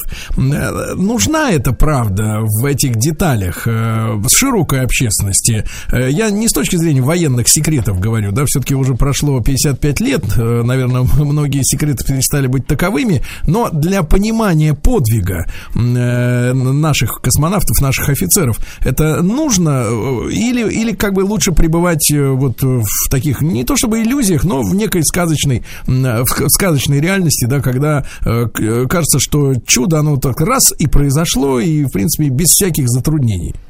Ну, по моему мнению, это все надо, конечно, раскрывать, потому что каждая такая неизведанная тайна, которая до сих пор есть, когда мы ее раскрываем, конечно, личность людей, которые осуществили эту миссию, она становится более такой незыблемой, более легендарной, и поэтому, конечно, это ну, нужно раскрывать. Возможно, обыватели, которые с космосом менее знакомы, может быть, что-то не поймут, но есть такие люди, как мы, которые всякие трудные моменты разъяснят более понятным языком, поэтому, конечно, с точки зрения нации, с точки зрения государства, такие факты нужно раскрывать скрывать мое мнение. Хорошо, такое.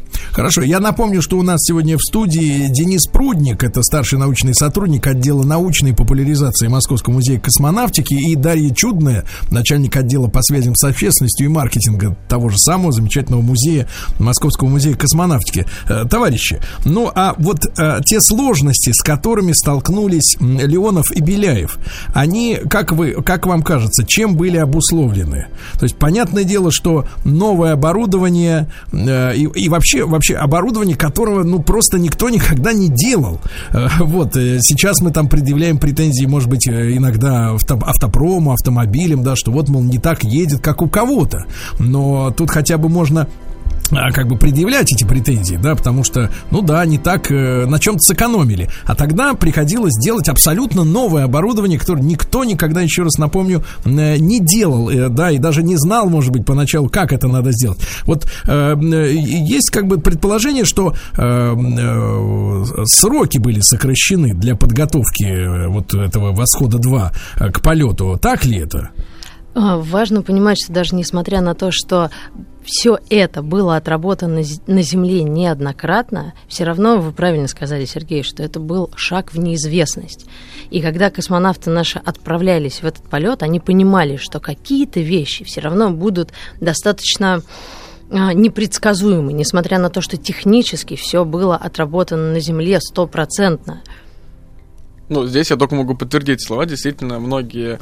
До сих пор это так и есть. Космонавтика — это действительно неизведанная область, и каждая новая миссия, казалось бы, даже полеты к МКС, которые происходят уже там раз в полгода, с ранее понятной периодичностью, периодичностью, они все равно каждый раз открывают что-то новое в технике и во всем. То есть, в принципе, подготовиться на 100% на Земле в условиях наземных испытаний, когда все подготавливается к полету, нельзя. Поэтому возникают, конечно, нештатные ситуации. Некоторые менее опасные, некоторые более опасные.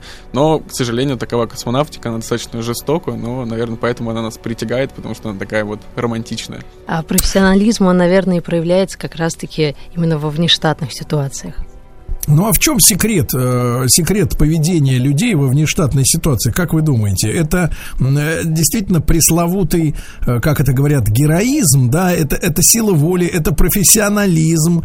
Потому что, ну, мало быть просто героем. Мы, мы видим в тех же новостях юмористических, да, которые вот каждый день выдаем в эфир, когда безбашенные люди, герои, да, так называемые в кавычках, творят какие-то несусветные вещи, которые плохо заканчиваются, да? Э, вот, вот в, чем секрет? В чем секрет того, что наши э, ребята, да, наши офицеры, они э, из этих внештатных обстоятельств э, смогли выйти? Вы знаете, это какое-то абсолютно уникальное э, свойство личности, потому что когда мы начинаем говорить на эту тему, я всегда напоминаю о том, что у нас в экспозиции музея есть действительно удивительный артефакт. Это кардиограмма Юрия Алексеевича Гагарина, сделанная накануне старта, 11 апреля. А, и когда к нам приходят медики в музей, я всегда показываю им эту кардиограмму и прошу ее расшифровать. И э, все, как один, говорят примерно одно и то же что космонавт был абсолютно спокоен. То есть у него пульс был примерно 68-69. Я думаю, что вот у нас сейчас с Денисом, даже сидя здесь в студии на радио, пульс гораздо выше. А Юрию Алексеевичу Гагарину завтра лететь в космос, он абсолютно спокоен. Вот что это? Как это объяснить? Мне кажется, что это именно свойство личности.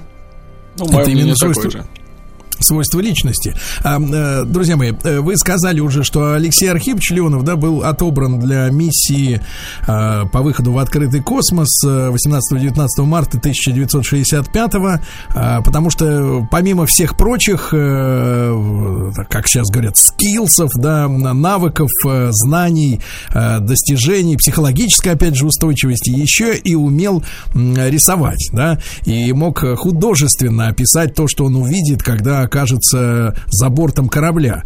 А что касается Беляева, да, вот э, мы же знаем, что он был уже не молодой человек, вот, и, и э, соответственно, со здоровьем было не все в порядке, и э, как он, э, как он оказался в этой паре? Ну, на самом деле, подборка экипажа под любой полет это достаточно трудная миссия. Тогда вот в 65 году полеты когда в экипаже были несколько человек, только начинались, поэтому так называемая психологическая совместимость экипажа была достаточно трудным вопросом. Но, тем не менее, вот отмечают тоже в исторических и космических изданиях, что Леонов был таким немножко активным молодым человеком, который вот был готов на героизм, поэтому он вышел в космос, а Беляев, наоборот, э, в отличие от него, мог принимать э, решения какие-то критических ситуациях очень быстро, очень размеренно, очень правильно. Поэтому экипаж был подобран тоже идеально, тоже было очень важно.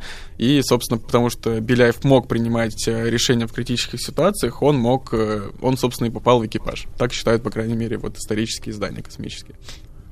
Можно ли назвать э, Сергея Павловича Королева единственным человеком, который э, принимал все, э, и в том числе кадровые решения, и технические, и в хорошем смысле, я, я сейчас еще раз утверждаю эту, эту фразу, в хорошем смысле слова был диктатором, ну то есть человеком, который, на котором полностью вся ответственность личная была, и который Соответственно, вот э, все до мельчайших подробностей, э, все детали, все, что связано с космосом, э, курировал, пропускал через свое сердце, через ум и был по-настоящему вот, э, единственным стержнем во всей нашей космической программе, ты центром таким мозговым. Можно ли об этом сейчас говорить? А, в глобальном смысле, конечно, можно, и есть прекрасный пример этому а, когда наши советские инженеры собирались отправлять на Луну первый луноход – велись э, достаточно серьезные споры по поводу того, что из себя все-таки представляет лунный грунт, и не представляет ли он из себя большой слой пыли. Э, долго спорили по этому поводу, говорили, что ничего отправлять не будем, потому что если там пыль, то мы просто не сможем прилуниться. Тогда что сделал Сергей Павлович Королев? Он взял свой любимый красный карандаш, листок бумаги и написал, значит, вам нужны какие-то доказательства? Доказательства будут. И написал, Луна твердая точка. СП Королев. Все. После этого первые наши аппараты в сторону Луны были запущены. Погодите, это действительно так и было? Э, да, и более того, у нас э, оригинал этой записки находится в фондах.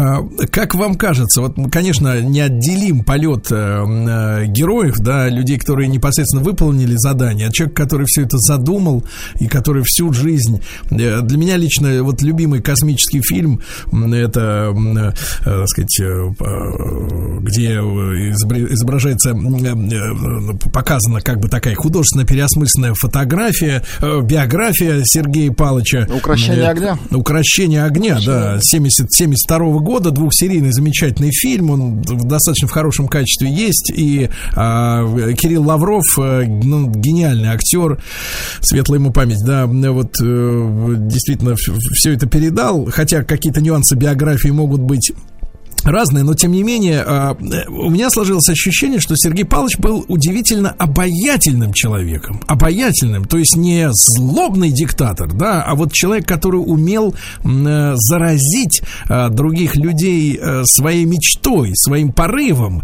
и именно на этом, ну сейчас как модно говорить, на позитиве, да, на позитиве э, увлекал за собой. Вот у вас какое ощущение осталось? Вы же читаете непосредственно, то, что когда вы рассказываете историю про красный карандаш и надпись «Земля твердая», э, «Луна, Луна твердая», ну это просто фантастика какая-то. Это, с одной стороны, такой, э, ну, как бы человек всю ответственность берет на себя, да, а с другой стороны, такой нажим на всех. Э, вот, вот вы все сидите, кто сомневается, я вам четко говорю, все, я уверен, делайте так, как я хочу. Вот какой он был как человек? Мы несколько лет назад переиздали переписку Сергея Павловича Королева с супругой. И книга эта называется «Нежные письма сурового человека». Вот мне кажется, что название этой книги настолько точно отражает личность Сергея Павловича, потому что действительно в работе он был очень суров, он был очень волевой, потому что он понимал, какая огромная ответственность на нем лежит. Но когда ты берешь и начинаешь читать вот эти вот письма с супругой, ты понимаешь, что это какой-то невероятно нежный, невероятно чуткий человек. Поэтому книга и называется «Нежные письма сурового человека», и мне кажется, это на 100% описывает личность главного конструктора. Друзья мои, а э, вернемся к э, поводу для нашей беседы основному, да, 55 лет э, первому в истории человечества выходу в открытый космос. Мы знаем, что Королев удивительным образом умел совмещать задачи военно-промышленного комплекса, да, потому что, ну, не секрет, нам нужна была ракета для того, чтобы отправить, ну, я, я о старте космической программы, да, говорю, а, чтобы отправить гостинцы э, партнером. Вот. И одновременно с этим и прорабатывалась история с, космо, с космонавтом, да, с Гагариным. Вот э, первый выход человека в открытый космос, он решал какую-то военную задачу или это вот, вот что, что, какая задача ставилась э, вот для, для этой миссии? Ну, самая важная задача была, конечно, доказать, что человек в принципе может находиться в открытом космическом пространстве, может там функционировать, делать какие-то простые физические вещи. То есть доказать, что при необходимости человек может выйти в открытый космос в скафандре специально подготовленном и осуществить, например, ремонт станции. Насчет э, военных задач это достаточно такая очень ну, по крайней мере, для меня не самая любимая тема, потому что космос, как по мне, это мирное пространство, в котором никакой войны не должно быть, но, скорее всего, в миссии преследовались, конечно, какие-то военные задачи, но э, с течением времени, да, как шло время, постепенно текло, космос перестал быть военным, сейчас он, наверное, уже является более гражданским, поэтому о военных задачах так открыто, по крайней мере, не говорят. Ну, наверное, это тот и есть та завеса тайны, которая, может быть, никогда нам и не станет известна. Какие же военные Денис, задачи а, вопрос такой, а были ли эксперименты с выводом открытое космическое пространство до выхода человека, ну, животных, э, которые, которые изначально участвовали в экспериментах же, да? Ученые, да, ученые, о, ученые, животные вообще говоря, это те э, существа, которые помогли человеку полететь в космос, да, и первые собаки, это первые живые существа, которые совершили космический полет, и первые, кто успешно вернулись, это наши собаки, белки и стрелки, тоже есть, кстати, в нашем музее космонавтики. Вот, но в, насчет выхода в космос, конечно, это все делает человек, потому что тут нужна и выдержка, тут нужно понимать, зачем ты выходишь, что здесь надо мыть вот осмысленность того, зачем ты это делаешь, зачем открываешь люк и выходишь в открытое космическое пространство. Ну, то есть, то есть я правильно правильно понимаю, что на момент э, выхода Леонова в космос э, эксперименты практически о том, как живой организм будет э, вне космического корабля, ну, хотя бы какая-то металлическая защита, да, все-таки корпус корабля это металл, чувствовать себя вот в открытом космическом пространстве просто защищенным, будучи достаточно слабым скафандром, до этого ни одно живое существо из космического аппарата искусственного не выходило в, вот в это безвоздушное пространство космическое, правильно? Нет, Леонов был абсолютно первым, кто это, покинул конечно, пределы Это сумасшествие, это, это сумасшествие в хорошем смысле, потому что это действительно героизм. Вы можете себе, ребят, только представить, да? Действительно сделать то, что не делал до тебя вообще никто никогда, ни одна, ни одна живая душа. Друзья мои, мы э, сегодняшний разговор посвящаем 55-летию э, первого в истории человечества выходу в открытый космос. Э, Денис Прудник и Дарья Чудная, э, наши друзья из Московского музея космонавтики сегодня в студии.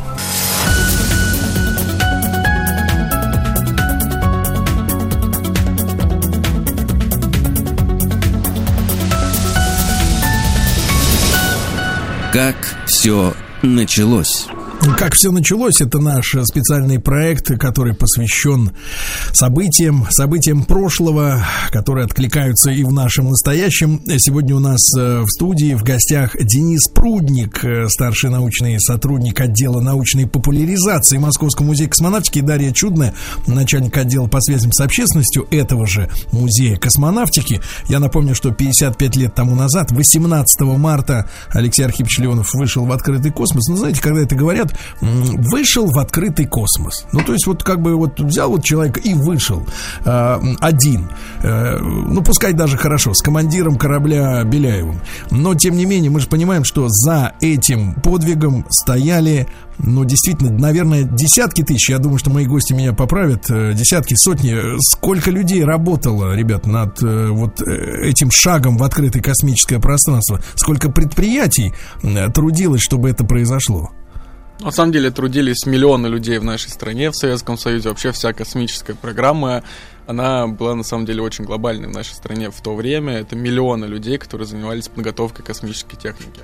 Абсолютно верно было сказано, что предприятия были э, абсолютно на любой территории нашей страны. То есть, условно говоря, могли делать спутники в Красноярске, в Москве делают космические корабли, в УКБ Королева, который сейчас называется РКК «Энергия», делают сами космические корабли и другую технику. То есть, на самом деле, отрасль крайне глобальная, крайне тяжелая, поэтому, в принципе, все те достижения, которые были тогда и которые есть до сих пор сейчас, это большая глобальная работа. Мало кто даже себе представляет масштабы того, насколько огромна отрасль, насколько огромна наша страна, насколько трудно все это организовать в одно единое целое. А я хочу напомнить, что э, с 1945 года, с, со дня окончания войны до запуска первого искусственного спутника Земли в 1957 году прошло всего 12 лет – как бы такой огромный технологический скачок, э, такое огромное напряжение именно всех людей, которые работали на отрасли. Поэтому, конечно, это миллионы и миллионы людей. Все верно говорит Денис. Дарья, но вот вопрос, который не могу обойти стороной, потому что у нас и до сих пор эти, э, э, так сказать, э, ну, скажем так, выступления на эту тему, они не прекращаются, и прошлое анализируется под этим углом. А именно, вот смотрите, миллионы людей работали для того, чтобы запустить космическую ракету, да, и так далее и тому подобное. Вот, лучше бы на эти деньги народу дали, например, кастрюли, микроволновки, автомобили и прочее, прочее, прочее, и так далее и тому подобное. Насколько, с вашей точки зрения, вот а, наша космическая программа а, была по-настоящему нужна для страны не только с точки зрения престижа, да, а, вот э, что там мы что-то сделали первые, а именно с точки зрения целесообразности. Как, как вот музей космонавтики на этот вопрос отвечает? Ведь наверняка люди приходят, они, конечно, восторгаются, да, тем, что видят. И я, я сам, когда вот неделю провел в вашем музее, я много увидел тех вещей, о которых даже и не читал нигде. Я был поражен поражен, да, а, вот, но тем не менее, что можно сказать тем людям, которые утверждают, э, что лучше бы вот это все бы отправить э, на мирное, в, ми, в целиком, в мирное бытовое, вот, не мирное даже, бытовое русло, дайте народу кастрюль.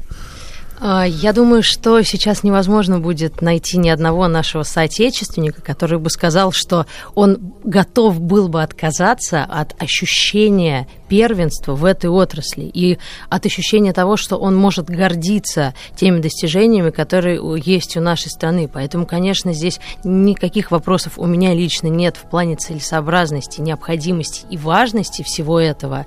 Поэтому, не знаю, как космос можно вообще сравнивать с кастрюлями.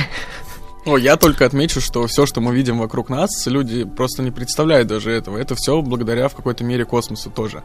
То есть все материалы, вот мы сейчас находимся в прямом эфире, это все благодаря тому, что в космосе находятся специальные спутники, которые летают. То есть все, что мы видим вокруг, это прямое влияние космоса на нашей жизни. Сенсорные телефоны, маленькие компьютеры, это все влияние космонавтики на нашу жизнь. Да даже те, те же самые сковородки, Денис. Даже те же самые тефлоновые покрытия. Да, с космическими технологиями.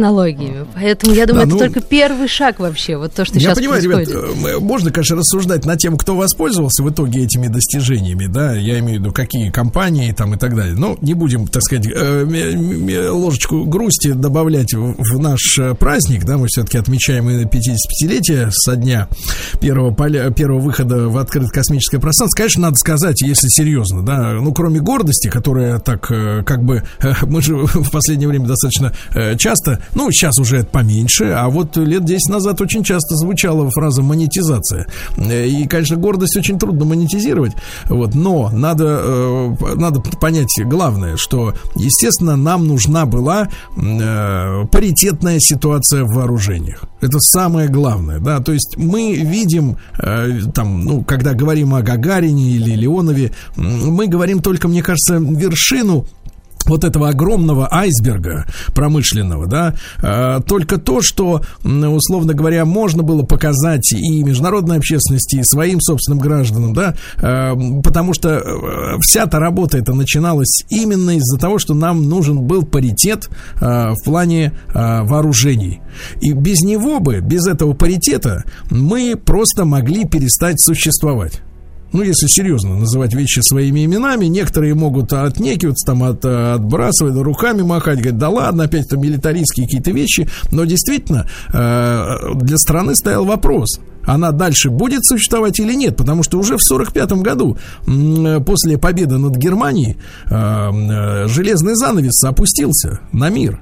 Да, и, и как бы мир опять стал разделен. И если бы мы э, при помощи Сергея Павловича Королева вот тех самых миллионов э, э, рабочих, да, инженеров, э, творческих людей, ну, отчасти, не создали бы вот этот ядерный щит, который действительно до сих пор обеспечивает невозможность глобальной ядерной войны, да, или какого-то, или даже локального конфликта, вот э, под сомнением ставится вопрос не, не то, что э, телефоны э, с, с сенсорными, как вы говорите, экранами, а кто будет держать их в руках э, вообще, в принципе, на Земле, эти телефоны, если не будет человечества, да?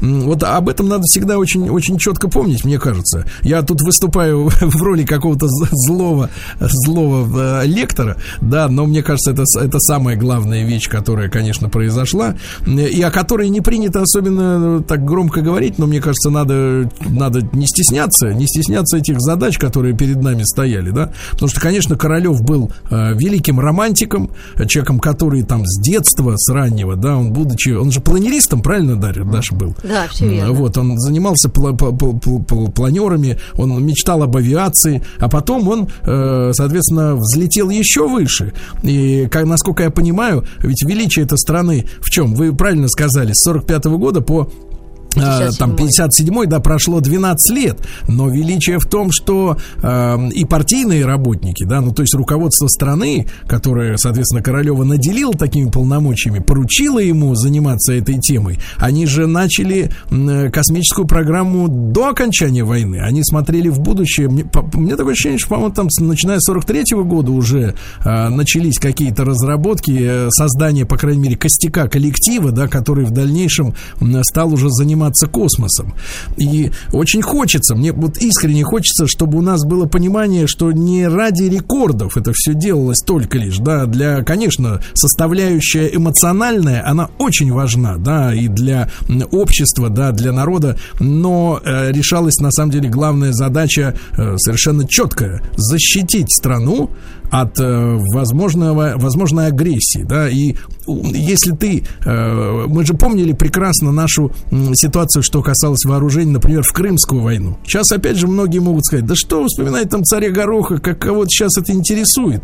Но это на самом деле четкое понимание того, что если ты отстаешь в вооружениях, ну, в их развитости, э, в технологичности, ты проиграешь войну. Каким ты смелым бы не был, если твой, твоя пушка не добивает до противника, а противник, э, далеко от тебя находясь, может в тебя попасть, ты проиграешь. Вот Крымская война была об этом. Э, да, вот, и, и конечно, нашей, на, нашей промышленности, да, была поставлена задача во главе с Сергеем Павловичем, э, вот не допустить ни в коем случае этой ситуации, когда бы, э, соответственно, мы э, оказались бы в положении э, людей, не способных ответить на э, удар.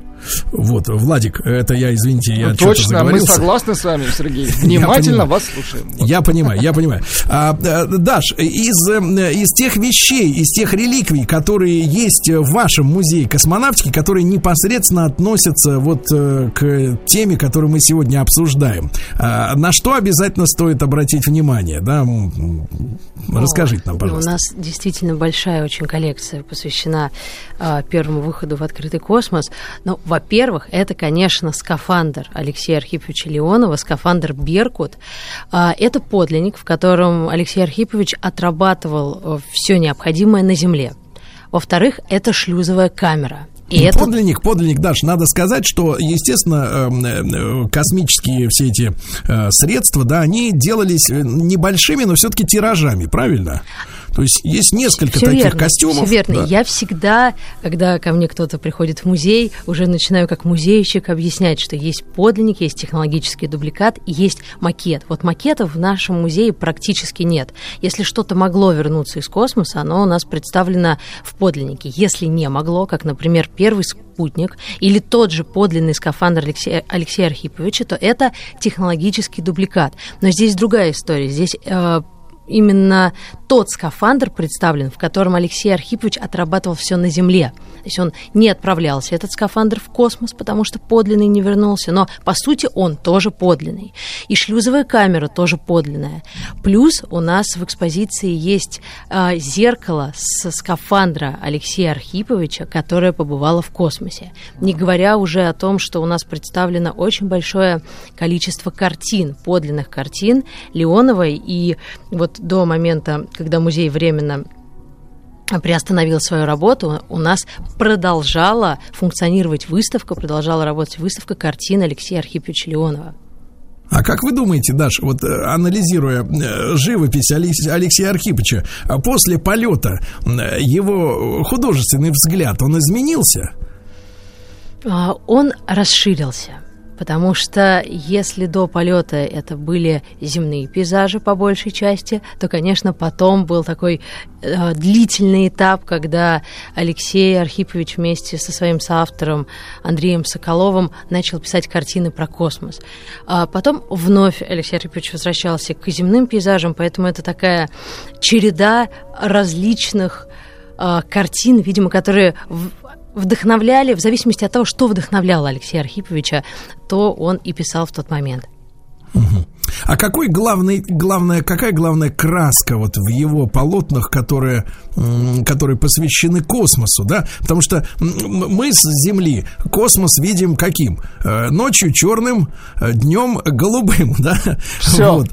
И все, да, два, два цвета. Когда мы смотрим фильмы про космос, ну, понятно, опять же, это на совести режиссеров и продюсеров, ну, там вокруг чернота, вокруг все черное, и маленькие такие, как бы вот такие, как говорили в одном из фильмов про Землю, глыба голубого мрамора и все. Вот. А у Алексея Архиповича, вот, вот ваше впечатление, как вот именно, может быть, не как начальника отдела по связям а, с общественностью, а как женщина, как человек, вот ваше полное ощущение, вот для, для, для Леонова космос какого цвета? Это, кстати, очень интересный вопрос. Я сейчас на него отвечу, а потом предлагаю дать слово Денису, потому что мне интересно, насколько у него будет отличаться восприятие картин.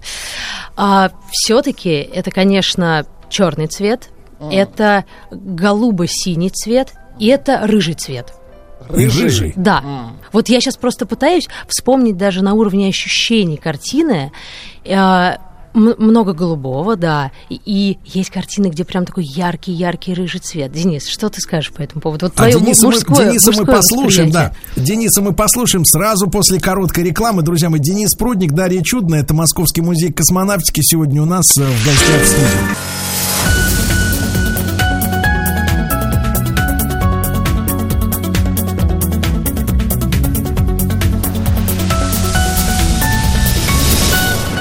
Как все началось? Как все началось? Мы сегодня вспоминаем события 55-летней давности, когда первый в истории человечества выход в открытый космос был совершен нашими людьми. Говорим это с большой гордостью. И, конечно, вот э, впечатление Даши, Дарьи Чудной, э, э, начальника отдела по связям с общественностью и маркетингу Московского музея космонавтики, вот это женский взгляд, да, я напомню, черный, э, фиолетово-голубой, да, такой может голубо-синий, быть, да? голубо-синий, да, голубо-синий, такой электрик как говорится, да, и рыжий, рыжий, да, цвет, вот цвета космоса, которые э, вот запоминаются, когда ты смотришь на полотна Алексея Архипча Леонова, который вернулся уже из э, своего полета, знаменитый, вот Денис Прудник, вот мужской взгляд, Денис, вы согласитесь? Да, цвет.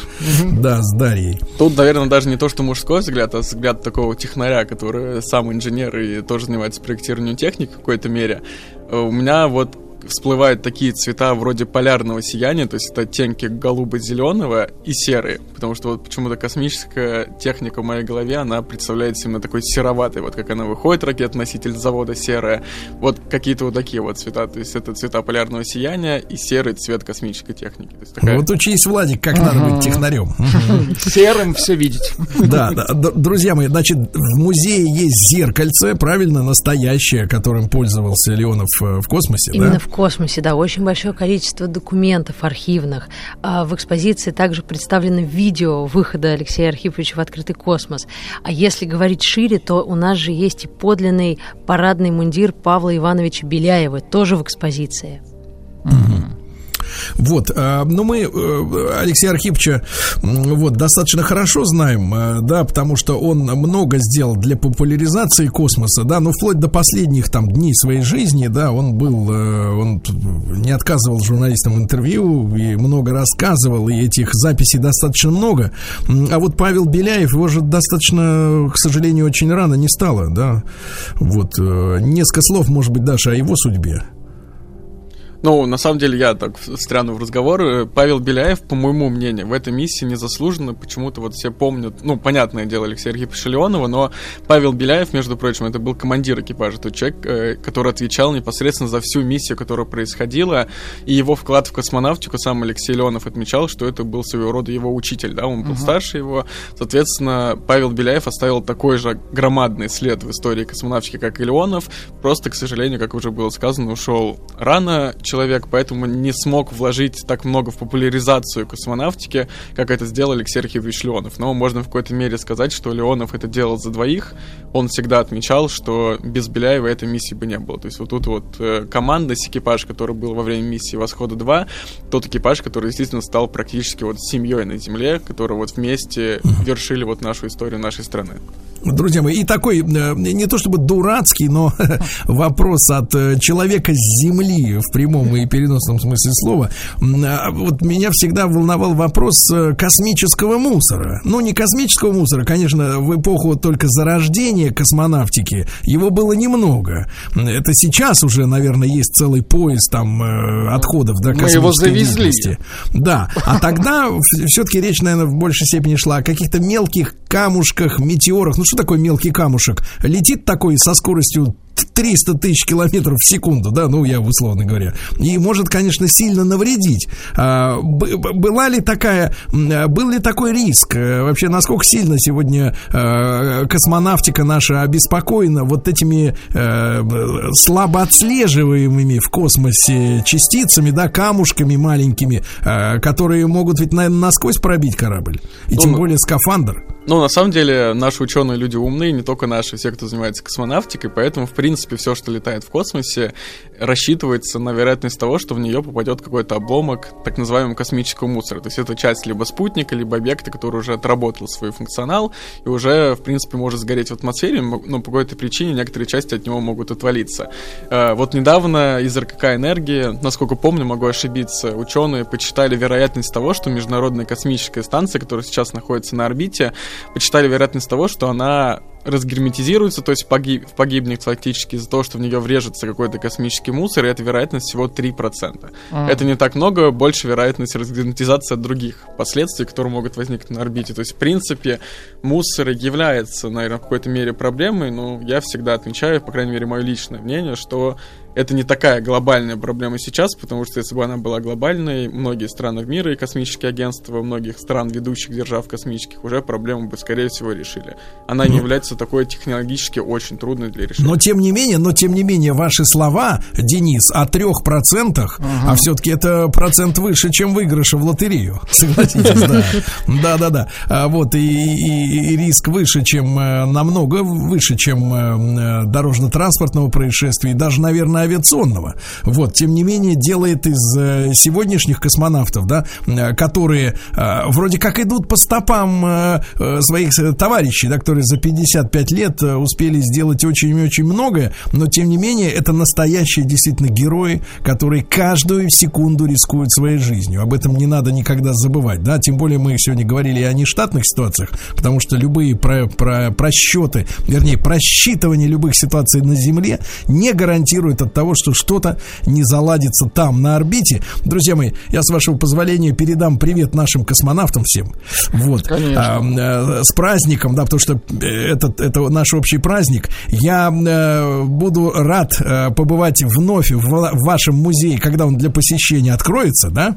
Вот. И благодарю сегодня Дениса Прудника, Дарью Чудную. Это замечательные сотрудники Московского музея космонавтики. А мы сегодня вспоминали подвиг Леонида, э, простите, пожалуйста, Алексея Архиповича Леонова и Павла Беляева. Спасибо. Спасибо.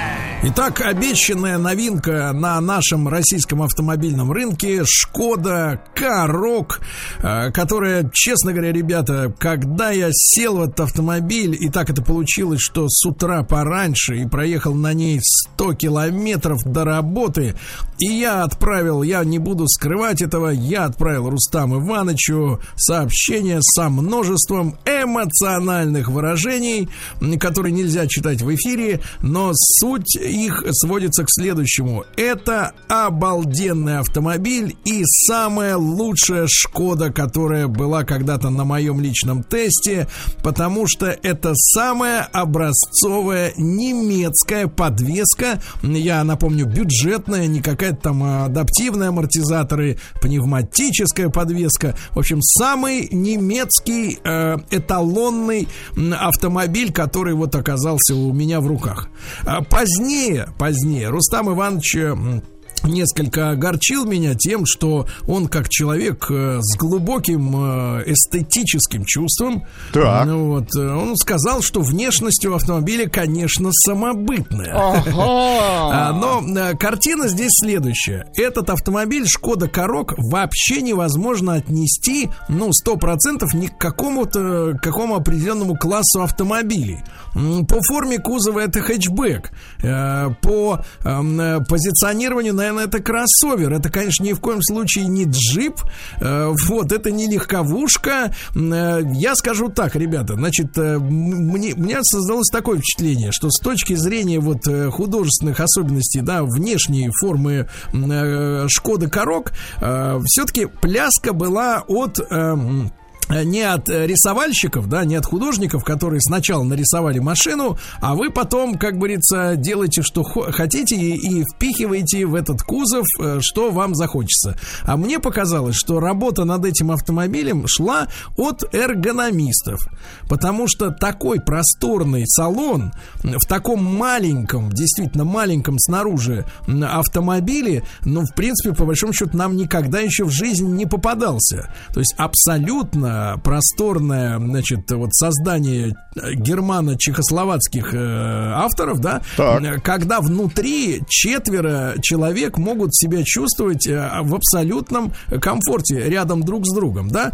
И вот представьте себе, большой салон, который, в который удобно еще и заходить. Кстати говоря, отдельно хочу сказать, что э, э, блестяще решен вопрос с входом и выходом в автомобиль. Из автомобиля. Да, потому что обычно мы что имеем? Нам надо из легковушки вылезать наверх, а в джип надо подниматься и, соответственно, из него спускаться. Сегодня на рынке получается два автомобиля, э, где так элегантно решен процесс входа-выхода. Первый автомобиль, мы его не, не забываем, это э, Infiniti QX50 50, ты просто выставил ногу на асфальт и тут же пошел. То есть вот очень удобно. Вот, вот этот баланс между высотой сидения и, э, так сказать, клиренсом, да, ну просто идеальный. А, и второй автомобиль, вот теперь уже на рынке, это Шкода Корок. Машина, из которого, ну, просто феноменально удобно выходить.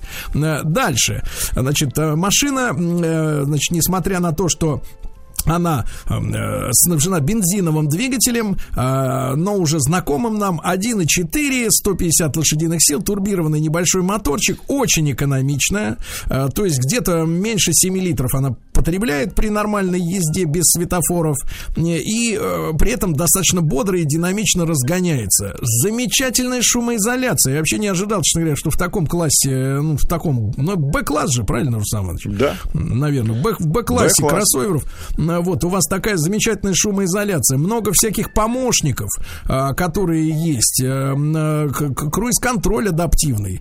Э, вот, и прочее, прочее, прочее. Всякие навороты, которые, так сказать, честно говоря, делают этот автомобиль так, таким, что я могу искренне признаться. Вот если тебе нужен, нужна машина, которая действительно на каждый день удобная, комфортабельная, которая фантастически стоит на дороге, потому что колеса очень широко расставлены, да, фактически там под передним бампером и под задним они стоят, замечательно экономичная, тихая, динамичная, и причем, и что самое интересное, это марка Шкода, это марка, которая никогда ни у кого не вызывает негатива, э, ни зависти, ни негатива, и при этом ты не чувствуешь себя, например, человеком ну, скажем так, который э, стеснен в средствах, да, то есть вот у Шкоды очень, очень такое замечательное позиционирование на рынке.